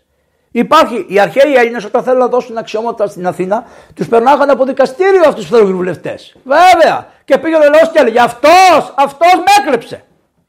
Τι σας έκλεψε, ναι. Και έπρεπε να απαντήσει αν τον έκλεψε ή δεν τον έκλεψε. Όταν έβαζε υποψηφιότητα για να βγει βουλευτής στους αρχαίους Αθηναίους, γινόταν όλο. Υπάρχουν τα βιβλία. Να σας το πω πώς λέγεται. Λέγεται δοκιμασία. Η δοκιμασία. Βουλή Μαντιθέο δοκιμαζομένο. Υπάρχει το βιβλίο Μαντίθεο. Μάντης Θεός, Μαντίθεος. Λοιπόν, δοκιμαζόμενος. Έπρεπε να το δοκιμάσουν. Και λέει μέσα το βιβλίο.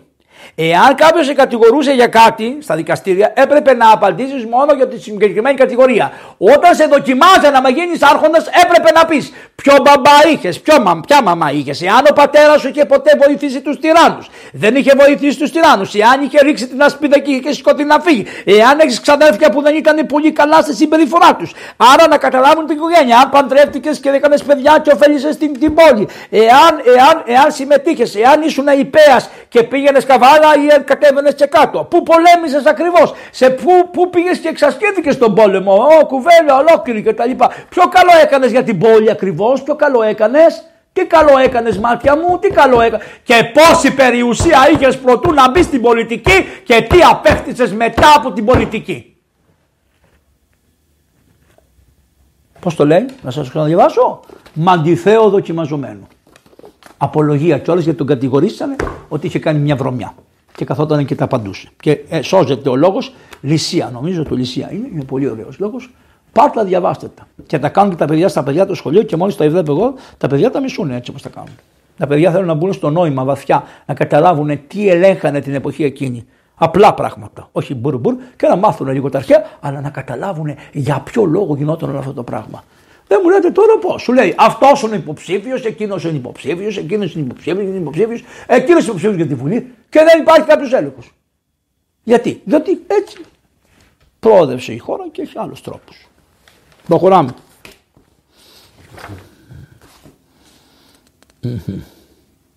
Γενικώς λέει να προσέξεις το βαδισμά σου και να μην είσαι πολύ κουνιστός. Εγώ ξέρετε δεν με ενδιαφέρουν οι άνθρωποι. Ε, λέω για την εποχή που έλεγε ο Μέγας Φώτιος. Λοιπόν, λέει να μην είσαι θηλυπρεπής, να το ακούσετε. Λέει, έκλειτο να σχημονούνται την κίνηση και βαδίσματος δεν πρέπει το άρχοντι εφταξία, μήτε εις το θηλυπρεπές και έκλειτο να σχημονούνται την κίνηση, μήτε εις το αθρώων και τεταραγμένων και ανώμαλων ταύτην εκνεωτερίζονται. Δηλαδή, μην νεωτερίζει υπερβολικά, να νεωτερίζει, να μην εκνεωτερίζει, να μην το παρακάνεις. Κατάλαβε. Γιατί είσαι άρχοντας. Και πρώτον είσαι άρχοντας και αυτόν που νεοτερίζουν και αυτόν που δεν νεοτερίζουν. Δεν καταλαβαίνεις ότι πρέπει να ενώσει τα διαστότα. Είναι διαστότα. Δεν πρέπει να τα ενώσει. Πώς θα διοικήσεις. Είσαι άρχοντας των μισών και δεν είσαι άρχοντας των υπολείπων. Αυτό το λέει ο Φώτιος. Πρόσεξε, είσαι όλων των Ελλήνων. Και βέβαια βλέπεις το περίοδο με 32% κάτι είχαν κάνει κάτι κόλπη στην ενισχυμένη αναλογική και με 32% διοικούσε τους άλλους 70%. Τι είναι αυτά. Το έκαμε και ο άλλος για να τους μπουρδουκλώσει. Μπουρδουκλωθήκαμε όλοι δηλαδή. Τι να πω, δεν ξέρω. Από τους ανθρώπους δεν υπάρχει σωτηρία καλή μου. Μόνο ο Χριστός μας σώζει τον κόσμο. Τώρα λέει, προσέξτε, αυτό είναι για μένα. Εγώ όμως δεν θέλω να γίνω ο άρχοντας, ούτε με ενδιαφέρει καθόλου. Εγώ είμαι άρχοντας του Χριστού. Με έχει κάνει ο Χριστός άρχοντα, είμαι ένας παπαδάκος απλός, δεν έχω λεφτά, μπήκα στην εκκλησία πλούσιος και βγαίνω φτωχός και θα πεθάνω και δόξα ο Θεός, θα πάω στο Χριστό και θα πω κοίταξε εγώ είμαι παλιάνθρωπος, είμαι γλωσσάς, είμαι γκρινιάρης, είμαι έτσι, είμαι αλλιώς, είμαι αυτό, είμαι ψεύταρος, είμαι εκείνο αυτό και τα λοιπά Χριστέ μου, αλλά το Χριστό δεν τον αγάπησα. Το Χριστό τον αγάπησα με αμαρτίες, αλλά το Χριστό δεν τον αγάπησα Χριστέ. Ξηγημένα. Να το ξέρετε αυτό. Και το όσοι με ξέρουν από μικρό παιδί το έχουν ζήσει αυτό το πράγμα. Δεν μου το, δεν το αγωνιστικά, δεν, μου είναι, δεν το αγωνιστικά, δεν είναι αρετή που την αποκτήσα με κόπο. Το είχα από τη μέρα που γεννήθηκε, άρα δεν έχει καμία αξία. Θα πάω από τα άλλα στην κόλαση και βέβαια αυτό δεν θα με βοηθήσει σε τίποτα. Εγώ έχω τις τρύπιες στι τσέπες. Πάρτε, πάρτε, πάρτε, πάρτε, πάρτε όλα. Πρέπει να προσέξεις λοιπόν, λέει άρχοντά μου, πόσο γρήγορα μιλάς. Γιατί το να μιλάς γρήγορα όταν συμμετέχεις σε αγώνες λόγων και όταν υπάρχει ανταγωνισμός δεν είναι ευκαταφρόνητο ούτε αγενέ. Όταν μιλάς γρήγορα, λέει, είναι σαν να αγωνίζεσαι με κάποιον σε λειτουργία. Δεν πειράζει, αυτό δεν είναι τίποτα. Στην περίπτωση όμως των πολιτικών αγορεύσεων ενώπιον του λαού είναι ανόητο και επικίνδυνο να μιλάς γρήγορα και να μην μπορείς να διατυπώσεις με ακρίβεια τι λες. Πέστε μου εσείς από όλους τους λόγους που ακούτε ήξεις αφήξεις σου και πολέμο νίξεις ανακατεμένο και τα λοιπά. Καταλαβαίνει κανείς τι λέει. Σήμερα ήρθαν κάτι χαρτιά εκεί στο Ίκα και καθόμασταν 25 ανθρώποι να καταλάβουμε τι λένε αυτά μέσα. Δεν καταλαβαίναμε τι λέγανε. Σας το λέω. Τι είναι αυτό το πράγμα; Πρέπει ο πολίτης να ξέρει. Αυτό λέει τούτη γραμμή. Με τα γράμματα τα κοινά και με την νοημοσύνη που έχουμε μάθει. Προχωράμε. Η ακοή και η γλώσσα σου πρέπει να μένουν καθαρές από κάθε εσχρολογία. Δεν επιτρέπεται ο άρχοντας να εσχρολογεί. Και ο παπάς βέβαια, καλύτερα ακόμα. Εγώ και αυτό το έχω την αμαρτία. Έχω το στόμα μου λίγο, δεν λέω πολύ έσχρα, ούτε σόκιν, αλλά εντάξει. Το έχω ελεύθερο το στόμα μου. Α πούμε, θα πω το κολοβράκι που στεναχωρηθήκανε. Ω, είπε το κολοβράκι, το υποκριτές, υποκριτές. Γιατί ο κολοκοτρόνης πώς το έλεγε, κολοβράκι. εγώ το έχω μέσα από το κολοκοτρόνι αυτό. Σιγά καημένε. Αυτό είναι η εσχρολογία. Δεν είναι αυτό η εσχρολογία, είναι και η εσχροπραξία. Και ξέρεις την εσχροπραξία, να κλέβεις το δημόσιο χρήμα. Αυτό είναι το πρόβλημα. Γιατί λέει εδώ πέρα κάτι πάρα πολύ ωραίο, διότι όσα κανείς ευχαριστιέται να τα ακούει τα εσχρά λόγια, τόσο περισσότερο δεν τρέπεται και να τα λέει. Άμα ευχαριστιέσαι να ακούσει εσχρά λόγια, δεν τρέπεσαι να τα λες. Και από τη στιγμή που μιλάει για αυτά είναι φανερό ότι δεν θα ντραπεί και να τα κάνει. Και ο Ευρυπίδης στις Βάχιες λέει αυτό το ωραίο. Στόματα χωρίς χαλινάρι και απερισκεψία που κινούνται έξω από τα όρια του νόμου καταλήγουν σε δυστυχία. Το στόμα σου άρχοντα να του έχεις χαλινάρι. Πρώτα λέει να βουτάς το στόμα σου, τη γλώσσα στο μυαλό σου και ύστερα να μιλάς. Να μην είσαι σαν κάποιον που τσιρίζει, φωνάζει, γυρίζει όλα τα κανάλια. Λέει, λέει, λέει, λέει, λέει, λέει, λέει, λέει, λέει, λέει, λέει, λέει, λέει, λέει, λέει. Έβριζε τον Πρωθυπουργό και τώρα τον έχει βοηθών. Εκεί είναι τα. Δηλαδή ρεντίκολα, ρεντίκολα, ρεντίκολα, ρεντίκολα. Ψηφίστε τους. Να αποστρέφεσαι χίλιοι που κατηγορούν. Εδώ είναι το ωραίο. Όχι φίλε μου, όχι κύριε Πρωθυπουργέ μου. Έρχεται κάποιος και κατηγορεί τον πατέρα Αντώνιο, κάποιον συνεργάτη κτλ. Διώξτονε, διώξτονε.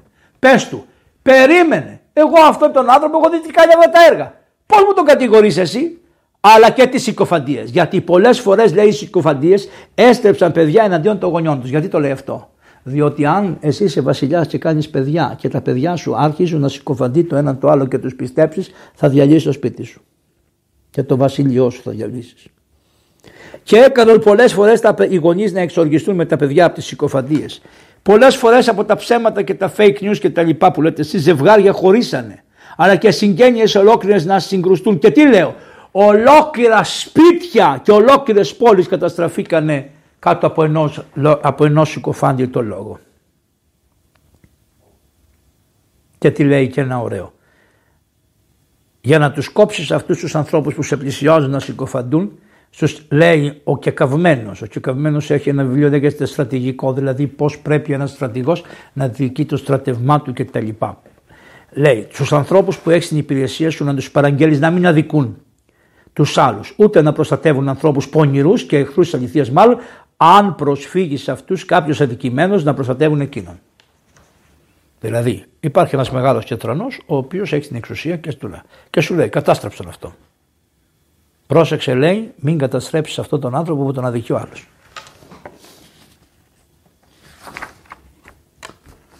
Επίσης να έχεις φίλους του λέει. Βασιλιά μου, άρχοντά μου πρέπει να έχεις φίλους. Κάνε λοιπόν φίλους όχι τους κακούς αλλά τους άριστους. Γιατί περισσότερες φορές το ήθος των φίλων κρίνεται από τους ανθρώπους που αγαπούν και ενώ με τη βοήθεια των αξιολόγων φίλων, ακόμη και αν κάποιος έκανε κάποιο λάθος, θα μπορούσε πάρα πολύ εύκολα να το διορθώσει. Ένας άνθρωπος έκανε λάθος και έχει καλούς φίλους. Με τη βοήθεια των καλών φίλων το διορθώνει. Οι κακοί όμως φίλοι διαφύρουν και ό,τι καλό έχεις κάνει ήδη στο χαρακτήρα σου. Άρα και επειδή δείξε μου το φίλο σου να σου πει όποιος είσαι εσύ, αντιλαμβάνεστε ότι οι άνθρωποι που μας προτείνετε, οι άνθρωποι εκείνοι, οι άνθρωποι οι άλλοι, οι άνθρωποι αυτό, οι άνθρωποι εκείνοι, οι άνθρωποι οι άλλοι κτλ. Μήπως ξεχνάτε έναν που ήταν, λέτε για τον Παπαντώνη, μήπως ξεχνάτε ένα παιδί από την Κέρκυρα που είχε πάει στη Ρουμανία. Ε, μήπως το ξεχνάτε αυτό. Μήπως ξεχάσατε. Και πράγμα το ξεχάσατε. Πού είναι αυτός ο άνθρωπος που λέγανε ότι είχε μια, μια καρτέλα με 200 ανθρώπους που της προμήθευε αυτό το κοριτσάκι το 13χρονο και που ανήκε και σε εμάς στην Εκκλησία σήκωνε τους σταυρωμένους; Του σταυρωμένου σήκωνε. Αυτό είναι για τους εκείνους που φωνάζουν στο δεσπότη. Το σταυρωμένος σήκωνε αυτός ο άνθρωπος. Θα μου πεις υποκριτές μπόλικοι παντού. Έχετε δίκιο, δεν λέω αντίρρηση, αλλά βλέπετε ότι σε όλες τις γάμες και παντού υπάρχουν άνθρωποι οι οποίοι κάπως κάτι συμβαίνει. Τι σημαίνει αυτό. Εάν αυτοκράτορά μου, πρόεδρό μου, πρωθυπουργέ μου, βασιλιά μου, έχεις και καλούς φίλους, θα σε στηρίξουν όταν θα γίνει αυτό το κακό. Λέει τότε ο Ισοκράτης, καλά λέει, τους ανθρώπους που συναστρέφεσαι είναι δύσκολο το βιβλίο. Δεν είναι σαν τα πλάτα προηγούμενα που μέχρι χθες και προχθές. Τώρα είναι δύσκολο, πάει, έχει πιο δύσκολους λογισμούς. Λοιπόν, τους ανθρώπους που συναστρέφεσαι να τους υποβάλεις σε αυστηρές δοκιμασίες, γνωρίζοντας ότι όλοι όσοι δεν είναι κοντά σου σε θεωρούν όμοιο με αυτούς που κάνεις παρέα. Άρα, αν θέλεις να έχεις κάποιους γύρω σου για να βασιλεύσεις, υπόβαλε τους λέει σε αυστηρή δοκιμασία ώστε να ξέρεις τι χαρακτήρα έχουν διότι ο κόσμος τι λέει. Όταν τους ξέρει τι λαμόγια είναι αυτά που έχεις κοντά ξέρεις τι λένε αυτοί που δεν σε ξέρουν ότι είσαι καλός άνθρωπος και έχεις και εσύ κάνει λάθος αλλά έχεις κάνει λάθος και το εξής. ότι δεν τους εξέτασες σωστά δεν τους εξέτασες σωστά δεν τους εξέτασες σωστά άρα τι λέει ο κόσμος. Ε ίδιος είναι για να κάνει με αυτούς παρέα λαμόγια είναι και αυτός Διαφέρουν λέει πάρα πολύ οι φίλοι από τους κόλακες. Γιατί συνήθως όλοι οι άρχοντες θέλουν να έχουν δίπλα κόλακες. Είναι αυτοί που κάνουν το εξής. Δεν αφήνουν τον πρωθυπουργό, τον υπουργό να έρθει σε σωστή επικοινωνία με το λαό. Και απόδειξη το είδατε. Πότε είχαν έρθει στα σπίτια σας οι πρωθυπουργοί και ο... Πότε, Μόλις είναι ένα μήνα πρώτων εκλογών, τρέχουν και γυρίζουν όλη την Ελλάδα και αυτό και εκείνο και το άλλο. Και πάνε στα σπίτια και από εδώ και πέφτει μια γυναίκα πάνω και λέει Όπω αγαπάω και πια τα λοιπά. Και παίρνουν το τρένο που πήγε πρώτη φορά και βάζουν κάτι δικούς τους και κατεβαίνουν από τα τρένα. Την άλλη φορά τον έχουν και από εκεί, τους βάζουν μετά οι δημοσιογράφοι γιατί και, εφημερί, γιατί και αυτές οι μαυροφωτογραφίες τώρα δεν είναι όπως τα λέγατε παλιά. Τώρα εύκολα μπορούν να ελέγξουν ποιος είσαι, ποιος μπήκες, ποιος βγήκες και τα λοιπά και ξεφτιλίζεσαι. Σε ξεφτιλίζουν, σε ξεφτιλίζουν οι δικοί σου. Πρέπει να, αυτούς πρέπει να μαζεύεις, τους δικούς σου. Οι κόλακες λέει επενώντας σε κατά πρόσωπο δεν σε αφήνουν όπως είναι φυσικό να συνειδητοποιείς τα λάθη σου. Αυτοί που σε πενούν και σε γλύφουν οι κόλακες δεν σε αφήνουν να συνειδητοποιείς τα λάθη σου και δεν στα λένε. Και τα μεγαλοποιούν οι ίδιοι οι κόλακες στα μάτια των άλλων. Δηλαδή, ενώ το λάθος είναι τόσο, οι ίδιοι αυτοί τα γλυφθρόνια που σε γλύφουν, μετακάνουν μεταξύ τους κογκλάμβια και μεγαλοποιούν στα μάτια των άλλων τις συκοφαντίες τους. Πρόσεξε τα βασιλιά μου του γράφει αυτού, πρόσεξε τα άρχοντά μου. Ενώ οι άλλοι, οι καλοί σου οι φίλοι, όχι κόλλα και οι φίλοι σου οι άλλοι, που σε ελέγχουν με το δικαίωμα που τους δίνει ότι είναι φίλοι σου, και εσένα σε κάνουν πιο ικανό να συνειδητοποιήσεις την παρανομία που κάνουν αυτοί, και σε περίπτωση που χρειαστούν να πούν κάτι προς τους έξω, στους έξω ανθρώπους, αντί να σε κατηγορήσουν οι φίλοι σου βρε θα σε υπερασπιστούν και θα σε βοηθήσουν σε αυτή τη δύσκολη στιγμή που θα έχεις. Ο Μιχαήλ Εφέσιος λέει, σε τι διαφέρει λοιπόν ο φίλος από τον κόλακα, πάρα πολύ. Διαφέρει όμως και στο ότι ο φίλος δεν λέει ούτε κάνει διαρκώς πράγματα που ευχαριστούν τον φίλο. Αν ο φίλος τον έχεις να σου πει μπράβο, μπράβο, μπράβο, μπράβο και στην κανονική σας ζωή. Ο φίλος είναι ο εδώ κάνεις λάθος. Ρε βλάμι, τι άφησες τη γυναίκα σου και πας με τις φιλενάδες. Σιγά σύνεθε, ρε βλάμι. Σύνεθε, ρε. Τη γυναίκα σου, τα παιδιά σου. Είσαι ντόμπρο, θέλεις, χώρισε, φύγε, πήγαινε με άλλη. Τι κάθεις και το έχει το πόδι μέσα. Και το... Αυτοί είναι φίλοι. Σου λένε την αλήθεια. Σου μηδανίζεσαι, ρε, θα το βουλιάξεις το σπίτι σου. Υπάρχουν φορές που το στεναχωρεί κιόλας το φίλο και όταν δει ότι λυπώντας λίγο το φίλο του πρόκειται να τον ωφελήσει. Καλύτερα να σε λυπεί λίγο ο φίλος σου για να ωφεληθείς. Αντίθετα, ο κόλακας διαρκώς επιδιώκει το ευχάριστο και σε εκείνο στοχεύει. Μη δέχεσαι την κολακία αρχοντά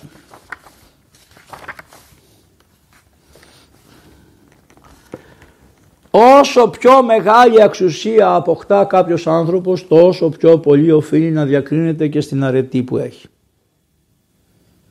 Εκείνος που κάνει το αντίθετο, δηλαδή αποκτά εξουσία και δεν έχει αρετή, καταφέρνει τρία πράγματα. Τα χειρότερα δυνατά. Πρώτον, καταστρέφει τον εαυτό του. Οθεί τους άλλους στην κακία και το φοβερότερο που κάνει χωρίς να το καταλάβει, κάνει τους ανθρώπους να βλασφημούν το Θεό και να λένε «Ανάθεμα Θεέ μου που μας έδωσες σε Αυτόν για άρχοντα». Γι' αυτό κάθε άνθρωπος πρέπει να αποφεύγει την κακία προπάντων όμως κάθε άνθρωπος. Αυτό είναι εντολή για όλους τους ανθρώπους εκείνοι οι οποίοι έχουν εξουσία. Ο Μένανδρος λέει ότι άνδρας δίκαιος δεν είναι αυτός που δεν αδικεί. Άνδρας δίκαιος είναι εκείνος που αν και μπορεί να αδικήσει δεν θέλει να αδικήσει. Γιατί μπορεί να μην αδικήσει γιατί φοβάσαι τον νόμο. Όχι. Εσύ να είσαι ο ποιητής του νόμου και να μπορείς να αδικήσεις και να φτιάξεις νόμους που να αδικούν τον πολίτη, αλλά όμως δεν το κάνεις γιατί είσαι καταχρηστών άνθρωπος και δεν θέλεις να φτιάξεις νόμο να αδικήσεις τον πολίτη. Αυτό λέει ο Μέναντρος. Βαγιέλη, πώς τα βλέπεις, έχουν καμία σχέση με αυτό που ζούμε σήμερα; Εξουσίαζε τους υπηρεκόους σου έχοντας εμπιστοσύνη και όχι δεσποτική εξουσία αλλά την εύνοια των υπηκών. Τι χρησιμοποιείς ρε το πρόστιμο. Αυτή η κυβέρνηση θα μείνει με τη λέξη πρόστιμο, πρόστιμο, πρόστιμο, πρόστιμο για το ένα, πρόστιμο για το άλλο, πρόστιμο για το σκύλο, πρόστιμο για σκύλο, πρόστιμο για αυτό, πρόστιμο για σκύλο, πρόστιμο για το φαντάρι, πρόστιμο για αυτά, πρόστιμο. Μέσα στα αυτιά μας βουίζει η λέξη πρόστιμο. Έτσι δεν είναι, Ευαγγέλιο; Τι πρόστιμα δεν χρησιμοποιήσαμε; Θα ήθελα να μάθω πόσα έσοδα είχατε βρει από τα πρόστιμα. Εξουσίαζε τους υπηκόους σου με την εμπιστοσύνη και όχι με την δυσποτική εξουσία. Όχι με το πρόστιμο ρε κακόμοιρε. Εξουσίασέ τους και εξασφάλισε για σένα την εύνοια των υπηκών. Η εύνοια των υπηκών είναι καλύτερο και ασφαλέστερο βάθρο για την εξουσία παρά ο φόβος. Τι να τον κάνει να σε φοβάται να μην το κάνει. Μα αν σε φοβηθεί και μόλις αρθεί και δεν σε βλέπει και δεν τον βλέπεις το κάνει. Πρέπει δια της παιδείας, δια της διδασκαλίας, δια όλων, εννοώ το σχολείο, της διδασκαλίας, της γενικής θεωρήσεως του κράτους, της συμπεριφοράς σου να καταλάβει ο άνθρωπος ότι ο σκοπός του δεν είναι να φοβάσαι την εξουσία. Είναι να έχεις αποδεχθεί ότι η εξουσία σε, σε, σε, σε προσέχει, σε τιμά και να την τιμήσεις για τους νόμους που έχει φτιάξει, γιατί η ίδια εξουσία δεν παρανομεί. Επειδή υπάρχουν πάρα πολλοί νόμοι λέει που τους έχουν κατασκευάσει και οι γονείς σου να επενείς και να αποδέχεσαι τους πιο σωστούς νόμους. Αλλά τι σημαίνει αυτό. Ο, μπορεί να έχεις και νόμους που δεν είναι σωστοί και για κάποιο λόγο δεν τους καταργήσεις. Αλλά εσύ να τιμάς και να δέχεσαι τους πιο σωστούς νόμους και να ρυθμίζεις τη ζωή σου έχοντα την προσοχή στους στραμμένης σε αυτούς. Όμως μην τιμωρήσεις ποτέ τους υπηκόους σου σκληρό, σκληρά ακολουθώντας τις αυστηρές διατάξεις τους. Διότι οι νόμοι μπορεί να έχουν αυστηρές διατάξεις και να τους τιμωρήσεις και να τους εξαφανίσεις και να τους εξουθενώσεις. Να τους διαπαιδαγωγείς ως επιτοπλίστων λαμβάνοντας υπόψη τις πιο φιλάνθρωπες εκδοχές του νόμου. Πρέπει να κυβερνάς με πυγμή όμως. Α, όχι φίλε μου. Δεν θα μας καβαλίζετε. Με πυγμή θα κυβερνήσεις. Όχι όμως με τιμωρία. Αλλά θα κυβερνάς με πυγμή δείχνοντας ότι είσαι έτοιμος να τιμωρήσεις. Είδατε τι ωραία ισορροπία λέει ο Άγιος. Πώς ένας πατέρας λέει στο παιδί. Κανόνισε. Δεν τον τιμωρεί, δεν τον φοβίζει. Τι του λέει, πρόσεξε μπες στη φωτιά, θα έχεις τιμωρία. Τι του λέει, το λέει ο πατέρας τι θέλει, θέλει να χτυπήσει το παιδί, θέλει να το τιμωρήσει το παιδί, θέλει να το κάνει να το στηρίσει, του βάζει ένα όριο. Γιατί άμα το παιδί γλιστρήσει και πέσει στη φωτιά, δεν ξέρεις που θα καταλήξει. Διότι οι τιμωρίες είναι χαρακτηριστικό περισσότερο των ανθρώπων που οργίζονται εύκολα παρά των συνετών. Άρα, η τιμωρία λέει είναι αποτέλεσμα της οργής. Άρα βασιλιά μου αν οργίζεσαι, άρχοντά μου αν οργίζεσαι, αν σου στρίβει το μάτι και δεν έχεις την εσωτερική πραότητα να ξέρεις ότι κάνεις πολύ άσχημες τιμωρίες και αυτό θα σε περιτρέψει θρόνους δυναστών. Θα σου το γυρίσει το θρόνο, θα γυρίσει τούμπα. Κάποιοι λένε ότι η αρετή του άρχοντα φαίνεται από το ότι μπορεί να μετατρέψει μια πόλη από μικρή σε μεγάλη. Χαρά στο πράγμα. Να κάνεις στην Αθήνα πολυκατοικίε, τζαμένια, να κάνεις το πώς το αυτό και το μέρος το, που λέει το ελληνικό, την επένδυση στο ελληνικό και χαρά στο πράγμα λέει εδώ Άγιος. Εγώ θα έλεγα ότι η αρετή του άρχοντα φαίνεται περισσότερο εάν μπορεί να μετατρέψει μια πόλη από φαύλη σε χρηστή. Δυστυχώς όλοι σας έχετε κάνει ό,τι μπορείτε μία πόλη όλη τη χώρα από Χριστή με έθιμα, με ήθη, με σεβασμό, με αγάπη πολυτέκνων ανθρώπων και τα λοιπά με αγώνα για την πατρίδα κάνατε ό,τι μπορούσατε όλοι να, με, να κάνετε μία πόλη από Χριστή να την κάνετε φαύλη. Και συμμετείχαμε, βάζω και τον εαυτό μου μέσα με τον τρόπο μου, συμμετείχαμε σε αυτό το πράγμα όλοι. Συγγνώμη.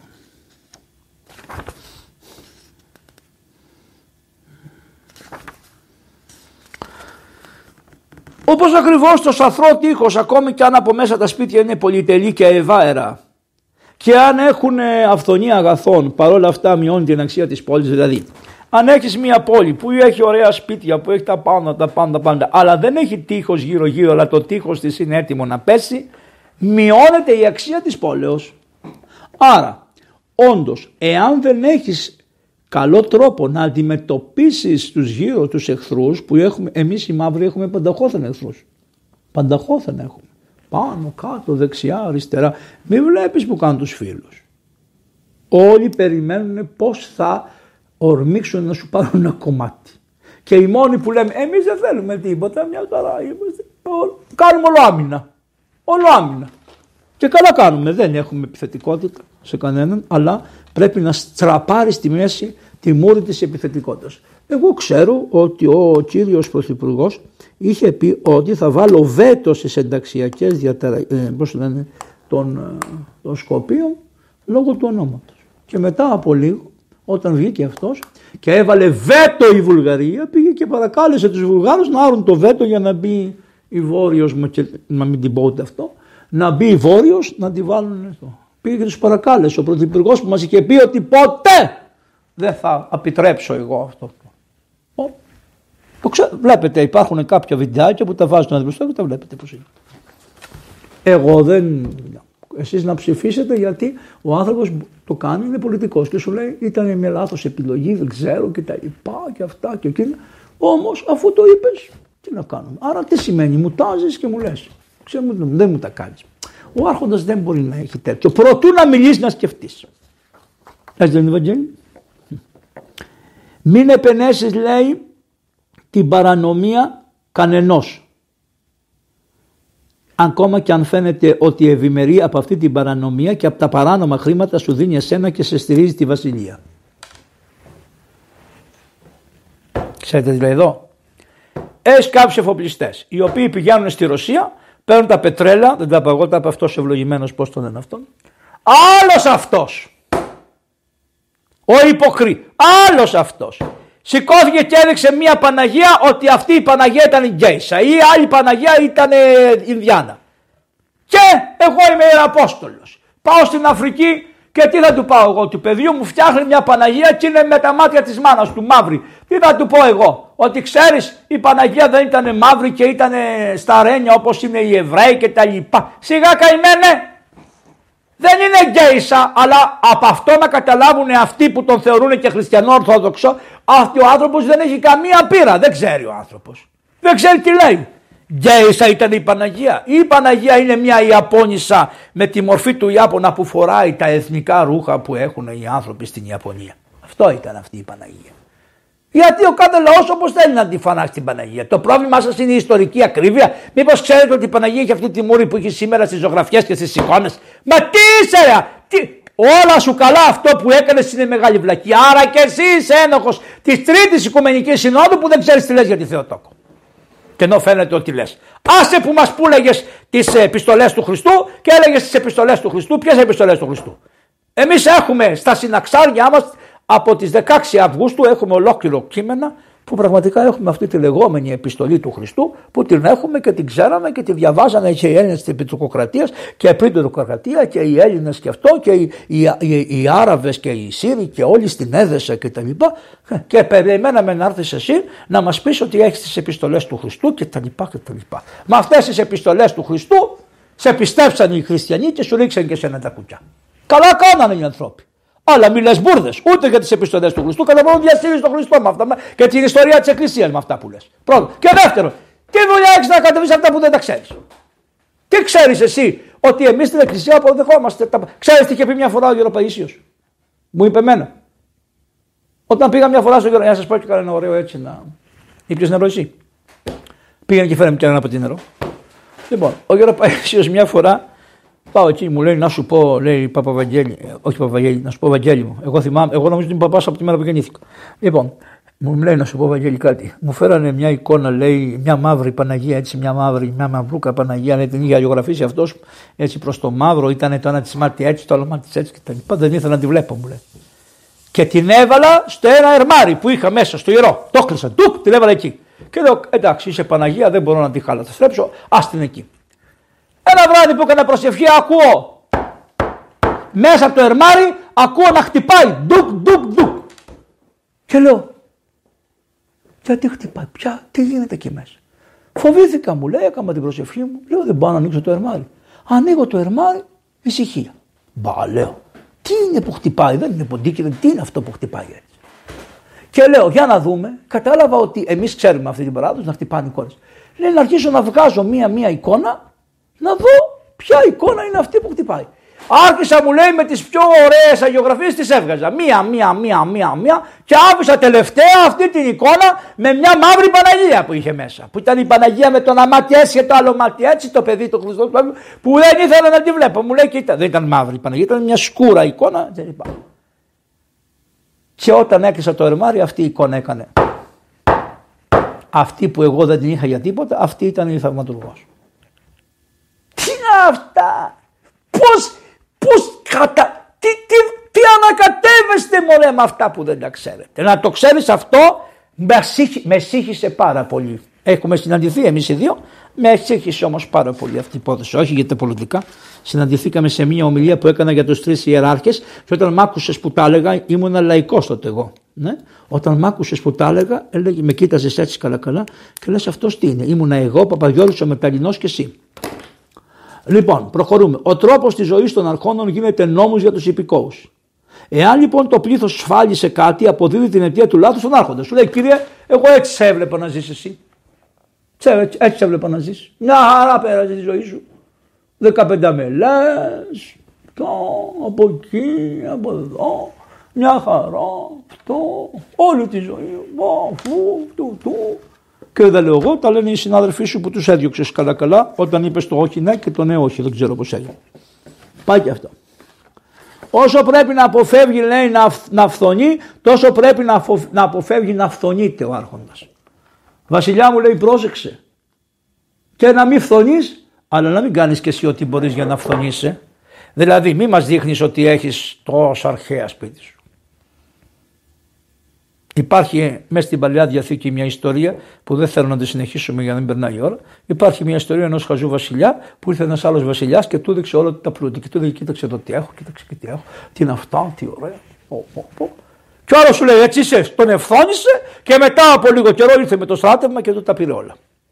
Ποιος φταίει; Δεν τα δει. Μη δημιουργείς φθόνο στο λαό, να σε φθονεί. Και για να μην δημιουργήσεις φθόνο στο λαό, να είσαι αληθινός και ταπεινός και φτωχός. Φτωχό είσαι. Να μπαίνεις στη βασιλεία σου, να μπαίνεις στην αρχοντία σου με λεφτά και να μην βγεις με τα ίδια, να βγεις με πολύ λιγότερα, γιατί θα τα έχεις διασκορπίσει για να συντηρήσεις, να βοηθήσεις το λαός και το κράτος.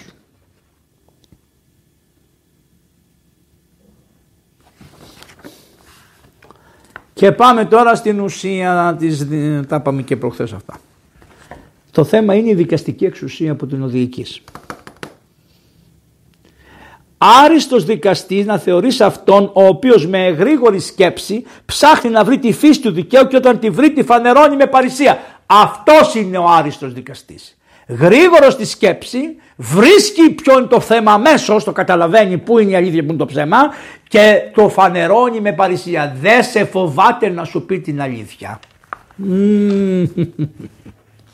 Δεν έχω να σας πω τίποτα. Όλοι σας ξέρετε άπειρα γεγονότα που όλο αυτό δεν ισχύει. Και είναι γρήγορο στο να αποκαθιστά τους αδικημένους και βραδείς από τη λεβαρή τους αδίκους.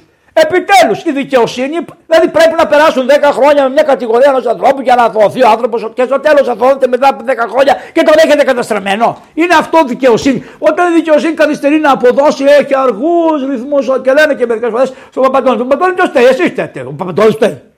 Ε, άμα τα είχατε τελειώσει, θα είχε έρθει ο άνθρωπος, θα έχει τελειώσει, θα προχωρήσουμε το θέμα γρήγορα, γρήγορα, να τελειώνει. Να τελείωνε. Και αυτός να πάρει την κυβωτόλα, τι κάνετε, τρώτε το χρόνο, ροκανίζει το χρόνο, να ροκανιστούν τα λεφτά, να ροκανιστούν τα κτίρια και μια μέρα όταν θα περάσουν 10 χρόνια θα του πεις Παπά μου, είσαι αθώος, πήγε στο καλό, πάρτε και αυτά που μας μείνανε και πήγε στο καλό, αν έχει μείνει τίποτα και δεν έχουν χαθεί όλα. Εδώ τα λέει ο Μέγας Φόντιος. Και είναι γρήγορος στο να αποκαθιστά τους αδικημένου και βραδύ στο να τιμωρεί τους αδίκους. Και είναι υπεράνω χρημάτων ο δικαστής. Αλλά δεν υστερεί και σε κύρος. Το ίδιο να θεωρείς και αυτόν που συγκρατεί το θυμό του και δεν επηρεάζεται από συμπάθειες προσώπων. Ένας δικαστής δεν πρέπει να έχει θυμό. Και δεν να μην επηρεάζεται με τη συμπάθεια που έχει με κάποιους ανθρώπους. Να μην είναι προσωπολήπτης. Άριστο δικαστή, τέλος, να θεωρείς αυτόν που ως μόνη συγγένεια, φιλία και δόξα, έχει την απονομή του δικαίου. Και το μόνο που ξέρει είναι τη δικαιοσύνη. Αυτόν να το θεωρείς άριστο δικαστή ούτε φίλους, ούτε γνωστούς, ούτε τηλέφωνα υπουργικά και ανώτατα, ούτε τίποτα. Και κάνει τη δουλειά του ήσυχα και καλά, καλά τα λεφτά εννοείται. Πρέπει να διηγορίζεις λέει οι άρχοντες όχι πλούσιους στα χρήματα αλλά πλουσίους στις αρετές. Τι ώρα πήγε Ευαγγέλη, πόση ώρα έχει πάει; Μία ώρα και δέκα λεπτά. Εντάξει, θα τα μαζέψουμε, θα τελειώσουμε, δεν μπορώ άλλο. Και αν αυτό δεν είναι δυνατόν, πάντως πάρα πολύ δικαίως. Άμα δεν μπορείς να έχεις τελείως πλουσίου στη δικαιοσύνη, ευρέπει κάποιον που είναι λίγο πιο δίκαιος από τους άλλους. Γιατί οι παρανομίες που κάνουν οι άρχοντές σου, δηλαδή οι υπουργοί σου βασικά, στρέφουν το μίσος και την οργή του πλήθους σε αυτόν που τους εξέλεξε να γίνουν υπουργοί.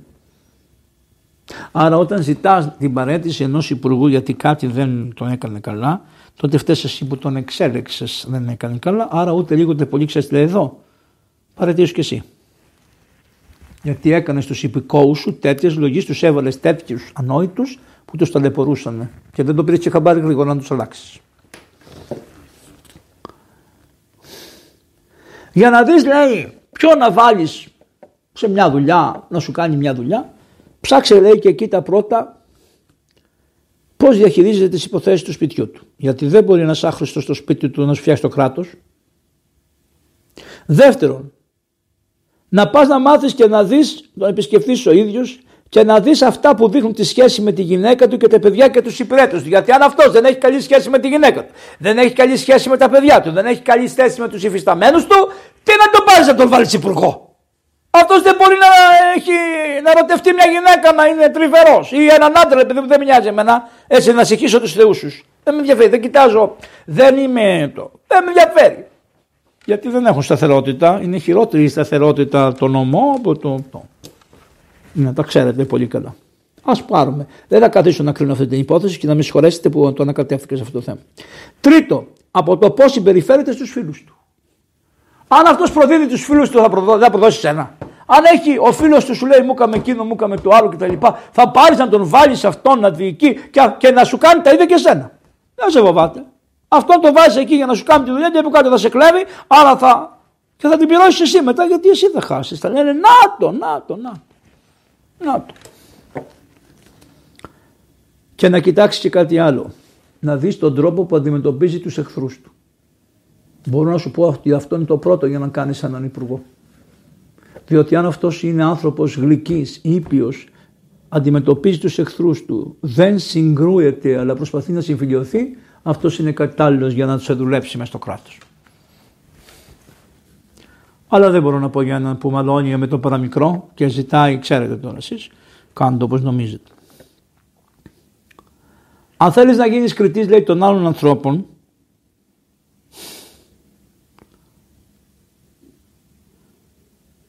μην κάθεσαι να εξετάζεις την κάθε μια της πράξης του, αλλά άμα θέλεις να κάνεις κρίση για τους άλλους ανθρώπους, να καθίσεις να εξετάσεις τη συνείδησή σου και πρώτα να διορθώσεις τα λάθη σου και ύστερα τρεις να διορθώσεις άλλους. Και επένεσαι ρε και τις άριστες πράξεις που κάνουν οι άνθρωποι. Πες ένα μπράβο σε αυτόν που σου έχει δουλέψει. Πες ένα μπράβο σε αυτόν που έχει κάνει κάτι. Πες του μπράβο του ανθρώπου. Εφόσον έχει εργαστεί τίμια, επένεσαι τον. Όχι με λόγια. Μπράβο, τι καλός που είστε και τα λοιπά. Όχι με λόγια αλλά με ενέργειες που θα οθούσαν και εσένα τον ίδιο προπάντο να κάνεις τις ίδιες πράξεις καλές που έκανε αυτός. Δηλαδή αν έχεις έναν υπουργό που είναι καλύτερος από σένα, προσπάθησε να τον μιμηθείς εσύ που τον έβαλες στη θέση αυτή.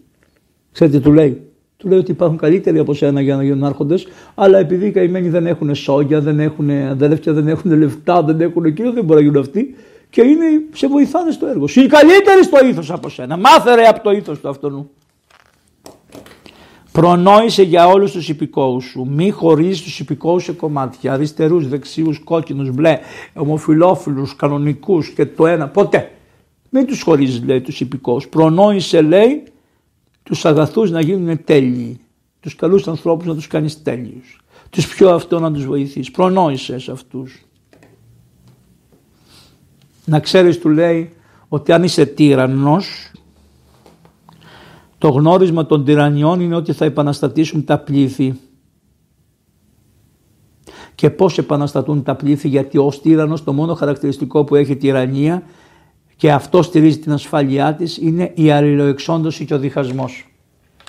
Άρα είναι αυτό που λέτε εσείς κοινωνικό αυτοματισμό. Δηλαδή όταν θέλει να διαρρέσει τους ανθρώπους τρέφει τη μία τάξη εναντίον της άλλης. Κάνει κάτι κολπάκια και αρχίζει ο ένας και λέει αυτός σε εκείνο, εκείνο, εκείνο και αντί να είμαστε ενωμένοι, ενωμένοι να είμαστε να αντιμετωπίσετε τη λέλαπα των αυξήσεων, των φόρων και των, των εχθρών των εξωτερικών κτλ. Αντί να είστε ενωμένοι σας έχει βάλει το διχασμό. Και αυτό ενώ φαίνεται δημοκρατία δεν είναι δημοκρατία, είναι τυραννία λέει ο Άγιος εδώ.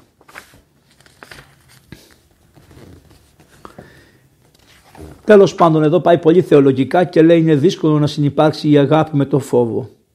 Γιατί αυτοί που αγαπούν δεν έχουν καθόλου φόβο, ενώ αυτοί που φοβούνται αρνούνται την αγάπη.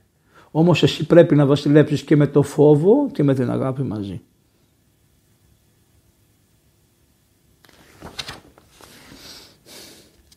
Πρόσεξε μην ορκίζεσαι. Καλά που το είπε ο Χριστός του λέει. Γιατί όποιος ορκίζεται γρήγορα και εύκολα είναι έτοιμος για επιορκία. Αυτοί που λένε ναι, ναι, μα το Θεό, αυτό, αυτό, όποιος το λέει αυτό τόσο εύκολα, λέει ψέματα, είναι έτοιμος για επιορκία. Μην ορκίζεσαι άρχοντά μου πουθενά. Ούτε στον ουρανό, ούτε στη γη, ούτε κάτω, ούτε τίποτα. Ούτε στον εαυτό σου, ούτε μη. Και ενώ τι λέει, μη δίνεις το λόγο σου. Αυτοί που σου λένε, θα θα δώσω το λόγο μου, θα κάνω τα πάντα για το εσύ. Γιατί την προηγούμενη τετραετία δεν ήταν τα ίδια. Τι θα γίνει. Αφού δεν έχεις απόφαση να παλέψεις με τα συμφέροντα, θα τα, τα, και πάτε προ ιδιωτικοποίηση των πάντων. Μη λες ψέματα. Μη βιαστικός. Όταν ακούτε, σας δίνω το λόγο μου, όρκος είναι αυτός. Ορκίζεται στον εαυτό του. Και τι είσαι εσύ για να ορκίσει τον εαυτό σου. Όταν λέει αρκίζεται, μην είναι εύκολο στην επιορκία. Τις, επιορ... τις ευεργεσίες που δέχτηκες πάντα να τις θυμάσαι. Να θυμάσαι ρε άρχοντα ποιοι σε βοηθήσαν από μικρό παιδί και έφτασες στο σημείο που είσαι. Η απάτη θεωρείται παντού ομολογία αδυναμίας. Αν λες ψέματα και κοροϊδεύεις τους ανθρώπους είναι ομολογία της αδυναμίας. Το ψέμα που χρησιμοποιείτε όλοι σας είναι ομολογία της αδυναμίας σας. Λέτε το ψέμα για να καλύψετε την αδυναμία σας. Αλλά αν εξαπατάς φίλους είναι το χειρότερο και χαρακτηριστικό το γνώρισμα της υπέρμετης μοχθηρίας. Εάν παίρνεις έναν και τον κάνεις φίλο σου τάχα μου τάχα μου και τον εξαπατάς και τον κοροϊδεύεις επειδή έχεις το ανώτατο αξίωμα και του βάλεις το υπουργηλίκι για να τον εφάνω να σκοτώσει τον ανθρώπου είσαι μοχθηρός. Τις περισσότερες φορές οι άνθρωποι αγαπούν ένα προδότη την ώρα που προδίδει αλλά τον μισούν όταν έχει προδώσει. Να το ξαναπώ. Τις περισσότερες φορές οι άνθρωποι αγαπούν ένα προδότη την ώρα που προδίδει. Οι Γερμανοί. Ού, τι καλός που είσαι, ένα μου προδώσεις τον τάδε Έλληνα. Πήγαινε ο κουκουλοφόρος και δεν και αυτός, αυτός, αυτός. Αυτοί μετά μπήκαν στη ζωή της χώρας και φτάσαμε σε διάφορα. Τα ξέρετε, αλλά δεν είναι καλό να τα θυμόμαστε, τα ξεχνάμε όλα αυτά. Αλλά είμαστε έτοιμοι ότι θα τα ξαναζήσουμε και τα ξαναζούμε. Κουκουλοφόροι. Κουκουλοφόροι. Ακόμα και στο, για τον πατέρα Αντώνιο, όλοι αυτοί που πάνε και καταθέτουν είναι κουκουλοφόροι. Και αυτός που είναι 18 χρονών, 19 χρονών, κουκουλοφόρος είναι. Γιατί να είσαι κουκουλοφόρος, ρε μου; Γιατί να είσαι, βγάλει την κουκούλα να δούμε ποιος είσαι. Η μαμά του κουκουλοφόρα. Γιατί να είσαι κουκουλοφόρα, πήγαινε και πέσα τι μετά. Γιατί; Αφού, έχετε, αφού η πολιτεία σε έχει προστατεύσει, έχει δημοκρατικούς θεσμούς, έχει τα πάντα. Α, α, εσύ έχεις δικαίωμα να γυρίσεις το σύμπαν και να είσαι κουκουλοφόρος και ο παπάς δεν είχε δικαίωμα να, να προστινήσει το αξιονιστή. Είναι αυτό δικαιοσύνη; Τις περισσότερες είπαμε λοιπόν, εσύ όμως να ελέγξεις και αν κάποιος πρόδωσε παρασυνόμενος από τα δεινά προσωπικά του παθήματα βοήθησέ τον, στερέωσέ τον και μπορεί να γίνει αξιαγάπητος. Δηλαδή υπάρχουν κάποιοι άνθρωποι που αναγκάζονται να προδώσουν γιατί δεν έχουν να φάνε, δεν έχουν να πιούν. Τον έχεις εξαφανίσει, τον έχεις κολλήσει στη γωνία. Αυτόν τον άνθρωπο που πρόδωσε ακόμα και την πατρίδα τον πρόδωσε για αυτή τη δουλειά, εσύ να μην τον καταστρέψεις, να τον βοηθήσει τον άνθρωπο να σταθεί και να πεις και συγγνώμη που σε όθησα στη γωνία για να προδώσεις. Εγώ φταίω που πρόδωσες. Να μην φαίνεσαι ότι παραβαίνεις τίποτα πόσα φανερά υποσχέθηκες στους άλλους. Τα υποσχέθηκες μάτια μου. Μην τα υποσχεθείς. Σου είπε κανείς να τα υποσχεθείς. Τα υποσχέθηκες; Να μην παραβείς τίποτα. Γιατί η ψευδολογία σε κάποια θέματα αποδεικνύει αναξιόπιστο όλο σου το χαρακτήρα. Άρα, όταν γυρίζουν τα παλιά βίντεο και σας βλέπουμε τι λέγατε και τι λέτε τώρα, είστε αναξιόπιστοι όλος ο χαρακτήρας. Και επιπλέον, εκείνους που εξαπατήθηκαν, καμιά ντροπή δεν είναι ικανή να τους συγκρατήσει, ώστε να μην συμπεριφερθούν και σένα με τον ίδιο τρόπο. Αφού τους εξαπάτησες, και αυτοί θα σου πούνε, θα σε ψηφίζουν και πάνε και ρίχνουν στην κάρτη άλλο και λένε Να, σου πάνε και κάνουν τη δουλειά τους. Τα καλά κάνουν, γιατί τι λένε, τι λέει. Όπως με κοροϊδέψε, θα σε κοροϊδέψω. Ωραία. Πολύ.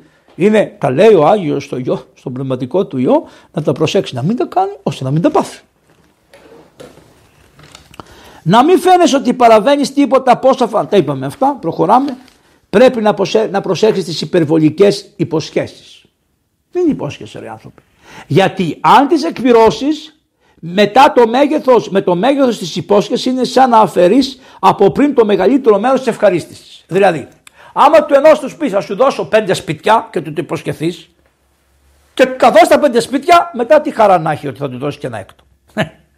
Μάθε να δίνεις αυτά που μπορείς, μην απατάς, μην λες ψέματα. Να δώσεις αυτά που μπορείς ουσιαστικά και να κάνεις και κάτι άλλο. Να στερήσεις από τους πλούσιους που τρέφονται από σένα για να δώσεις στους φτωχούς.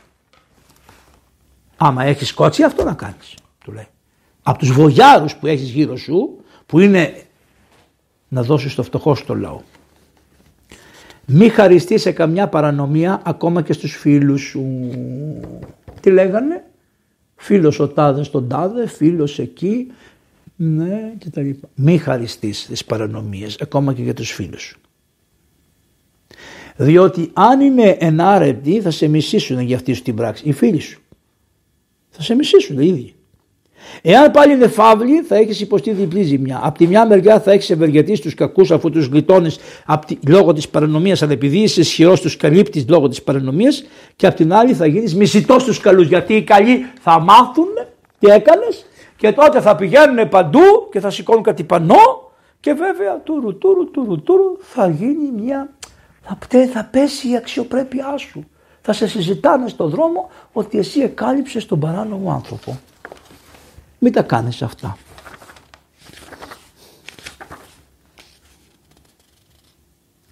Σε καμιά περίπτωση να μην τιμωρήσεις κανέναν άνθρωπο όταν θα βρίσκεσαι σε κατάσταση θυμού. Ακόμη και αν η τιμωρία είναι δίκαιη. Δεν τιμωρείς όταν έχεις θυμό. Αυτό είναι και για τα παιδιά σας και για όλους. Ένας αρχαίος Έλληνας έλεγε θα σε τιμωρούσα αν δεν ήμουν θυμωμένος. Ωραία δεν είναι; Θα σε τιμωρούσα αν δεν ήμουν θυμωμένος. Κάτσε να περάσει μια μέρα και τον τιμωράς αύριο. Ποτέ μην προδώσεις την εμπιστοσύνη των ανθρώπων που σε εμπιστεύτηκαν. Συμπεράσματα δικά σας.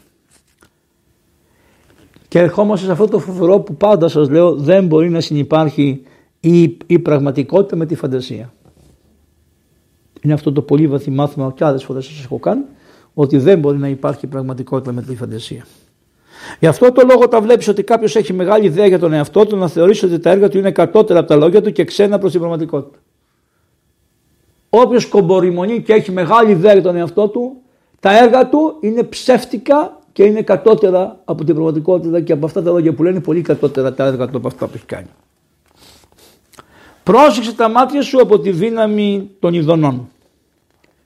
Ο Αλέξανδρος ο Μακεδόνας όταν κατέκτησε τη Ρασία με τη δύναμη των όπλων έλεγε ότι οι γυναίκες της Περσίας έχουν ακόντια που χτυπάνε τους άντρες πολύ πιο βαθιά και πολύ πιο πονηρά και πολύ, όχι πονηρά, πολύ πονηρά ενώ πάνω μεγαλύτερο πόνο από τα ακόντια τα πραγματικά. Γι' αυτό και δεν καταδεχόταν ούτε να σηκώσει τα μάτια του να δει το χαρέμι που είχε ο Δαρίος διότι θεωρούσε, πρώτον τους ελευθέρωσε και διότι θεωρούσε ότι από εκεί μπορεί να υποδηλωθεί περισσότερο από όλους τους θησαυρούς που κατέλαβε μέσα στην Περσία. Μη μεθάς. Όταν ο κυβερνήτης του πλοίου βυθίζεται στην αυθονία των φαγητών και στο κρασί, πώς το κράτος του που κυβερνά δεν θα εκτεθεί σε μύρια κύματα.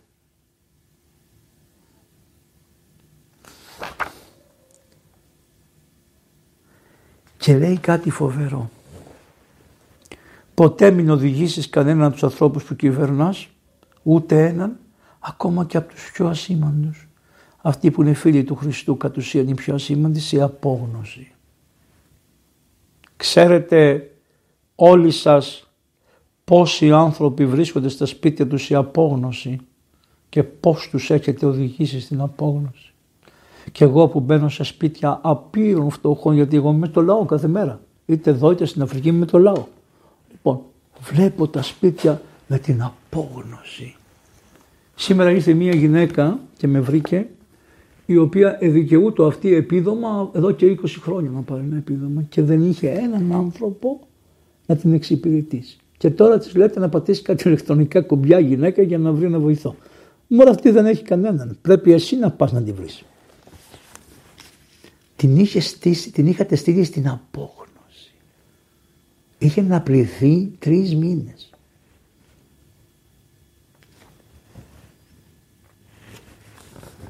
Χαρακτηριστικό γνώσμα της αρετής του Άρχοντα και της τελειότητάς του είναι όχι μόνο να ντρέπεται το πλήθος ώστε να μην κάνει λάθη, αλλά κυρίως πρώτα να ντρέπεται τον εαυτό του.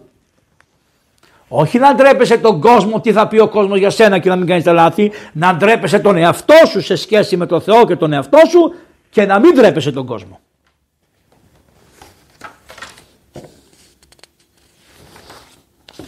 Τελειώνω. Να θεωρείς ότι η εύνοια των επικών σου σου προσφέρει περισσότερη ασφάλεια και δύναμη από ότι τα όπλα και η ανδρεία και η διοίκηση του στρατού και των σωμάτων ασφαλείας. Να το ξαναπώ. Η εύνοια των υπηκών σου προσφέρει περισσότερη ασφάλεια και δύναμη και από τα όπλα και από την ανδρεία και τη διοίκηση του στρατού και των σωμάτων ασφαλείας που σε ασφαλίζουν. Το να βοηθάς αρχοντά μου εκεί που υπάρχει ανάγκη προπάντων εκείνους που έχουν υποστεί καταστροφές υλικές από τον πόλεμο, από τους σεισμούς, από τις φωτιές. Αυτές οι φωτιές πια, τι έγινε η Βόρειο Σόβια; Τι έγινε η Βόρειο Σέβια που έπρεπε να φτάσει φωτιά στη θάλασσα για να σβήσει; Ευτυχώς γιατί στο λίγο θα παίρνει και η θάλασσα φωτιά. Όπως πάει η κατάσταση. Είναι χαρακτηριστικό της διανοίας του συνετού άργου. Μέρες πρέπει να σας διαβάσω. Αν τα κάνεις λέει όλα αυτά θα λάβεις και την αιώνια βασιλεία των ουρανών ως αναπολωτρίωτη κληρονομιά γιατί όλες οι βασιλείες απολωτριώνονται. Πόσο θα μείνεις, και μια τετραετία, δύο τετραετίες. Μετά άλλος, άλλος, άλλος. Βέβαια καλά, έχετε γεννήσει εσείς, ξέρετε. Η αιώνια κατοικία του ουρανού και η υπέρμετρη και θεϊκή τρυφή του Χριστού και η απόλαυση που θα είναι χωρίς τέλος, διότι βασιλιά μου σε αυτή τη βασιλεία επιθυμούμε να πάμε όλοι μας. Δύσκολο το βιβλίο. Σας ευχαριστώ. Είστε πανελεύθεροι άνθρωποι. Σκεφτείτε. Κάντε εκείνο που σας συμφέρει ουσιαστικά, να βρείτε ποιον το συμφέρον σας και να κάνετε αυτό που σας συμφέρει πραγματικά, με πολύ ειρήνη να πάτε, με αγάπη, να μην κανένα να μην, να μην πείτε, κανένα να μην βρίσετε, κανέναν αδελφό σας, καμιά, καμιά κόμμα, κανέναν άνθρωπο, κανέναν αρχηγό, να μην βρίζετε, να μην τους βλασφημάτε, να μην λέτε άσχημες κουβέντες για αυτούς και τα λοιπά και τα λοιπά, με πολύ αγάπη, με πάρα πολύ προσευχή. Να σας πω ότι πρέπει και είναι το Ιου Κωνσταντίνο. Μακάρι να, βγει, να βγουν άρχοντες όπως ήταν ο Μέγας Κωνσταντίνος να μεταλάβετε το πρωί, να μεταλάβετε, να κάνετε προσευχή σας, να μεταλάβετε να πιείτε το καφεδάκι σας και μετά με ωραίο τρόπο να πάτε να ρίξετε αυτό το οποίο νομίζετε αδελφοί μου και να παρακαλέσετε το Θεό να φωτίσει και το λαό να εκλέξει ό,τι καλύτερο θα ήταν δυνατό για τη χώρα μας να μας οδηγήσουν σε ειρήνη γιατί γύρω μας είναι και πάρα πολλοί εχθροί. Τη ενότητα είναι το προαπαιτούμενο για την υγεία την πνευματική της χώρας. Χριστός Ανέστη και να με συγχωρούν κανείς άμα το στεναχώρησα λίγο παραπάνω να με συγχωρείτε. Χριστός Ανέστη.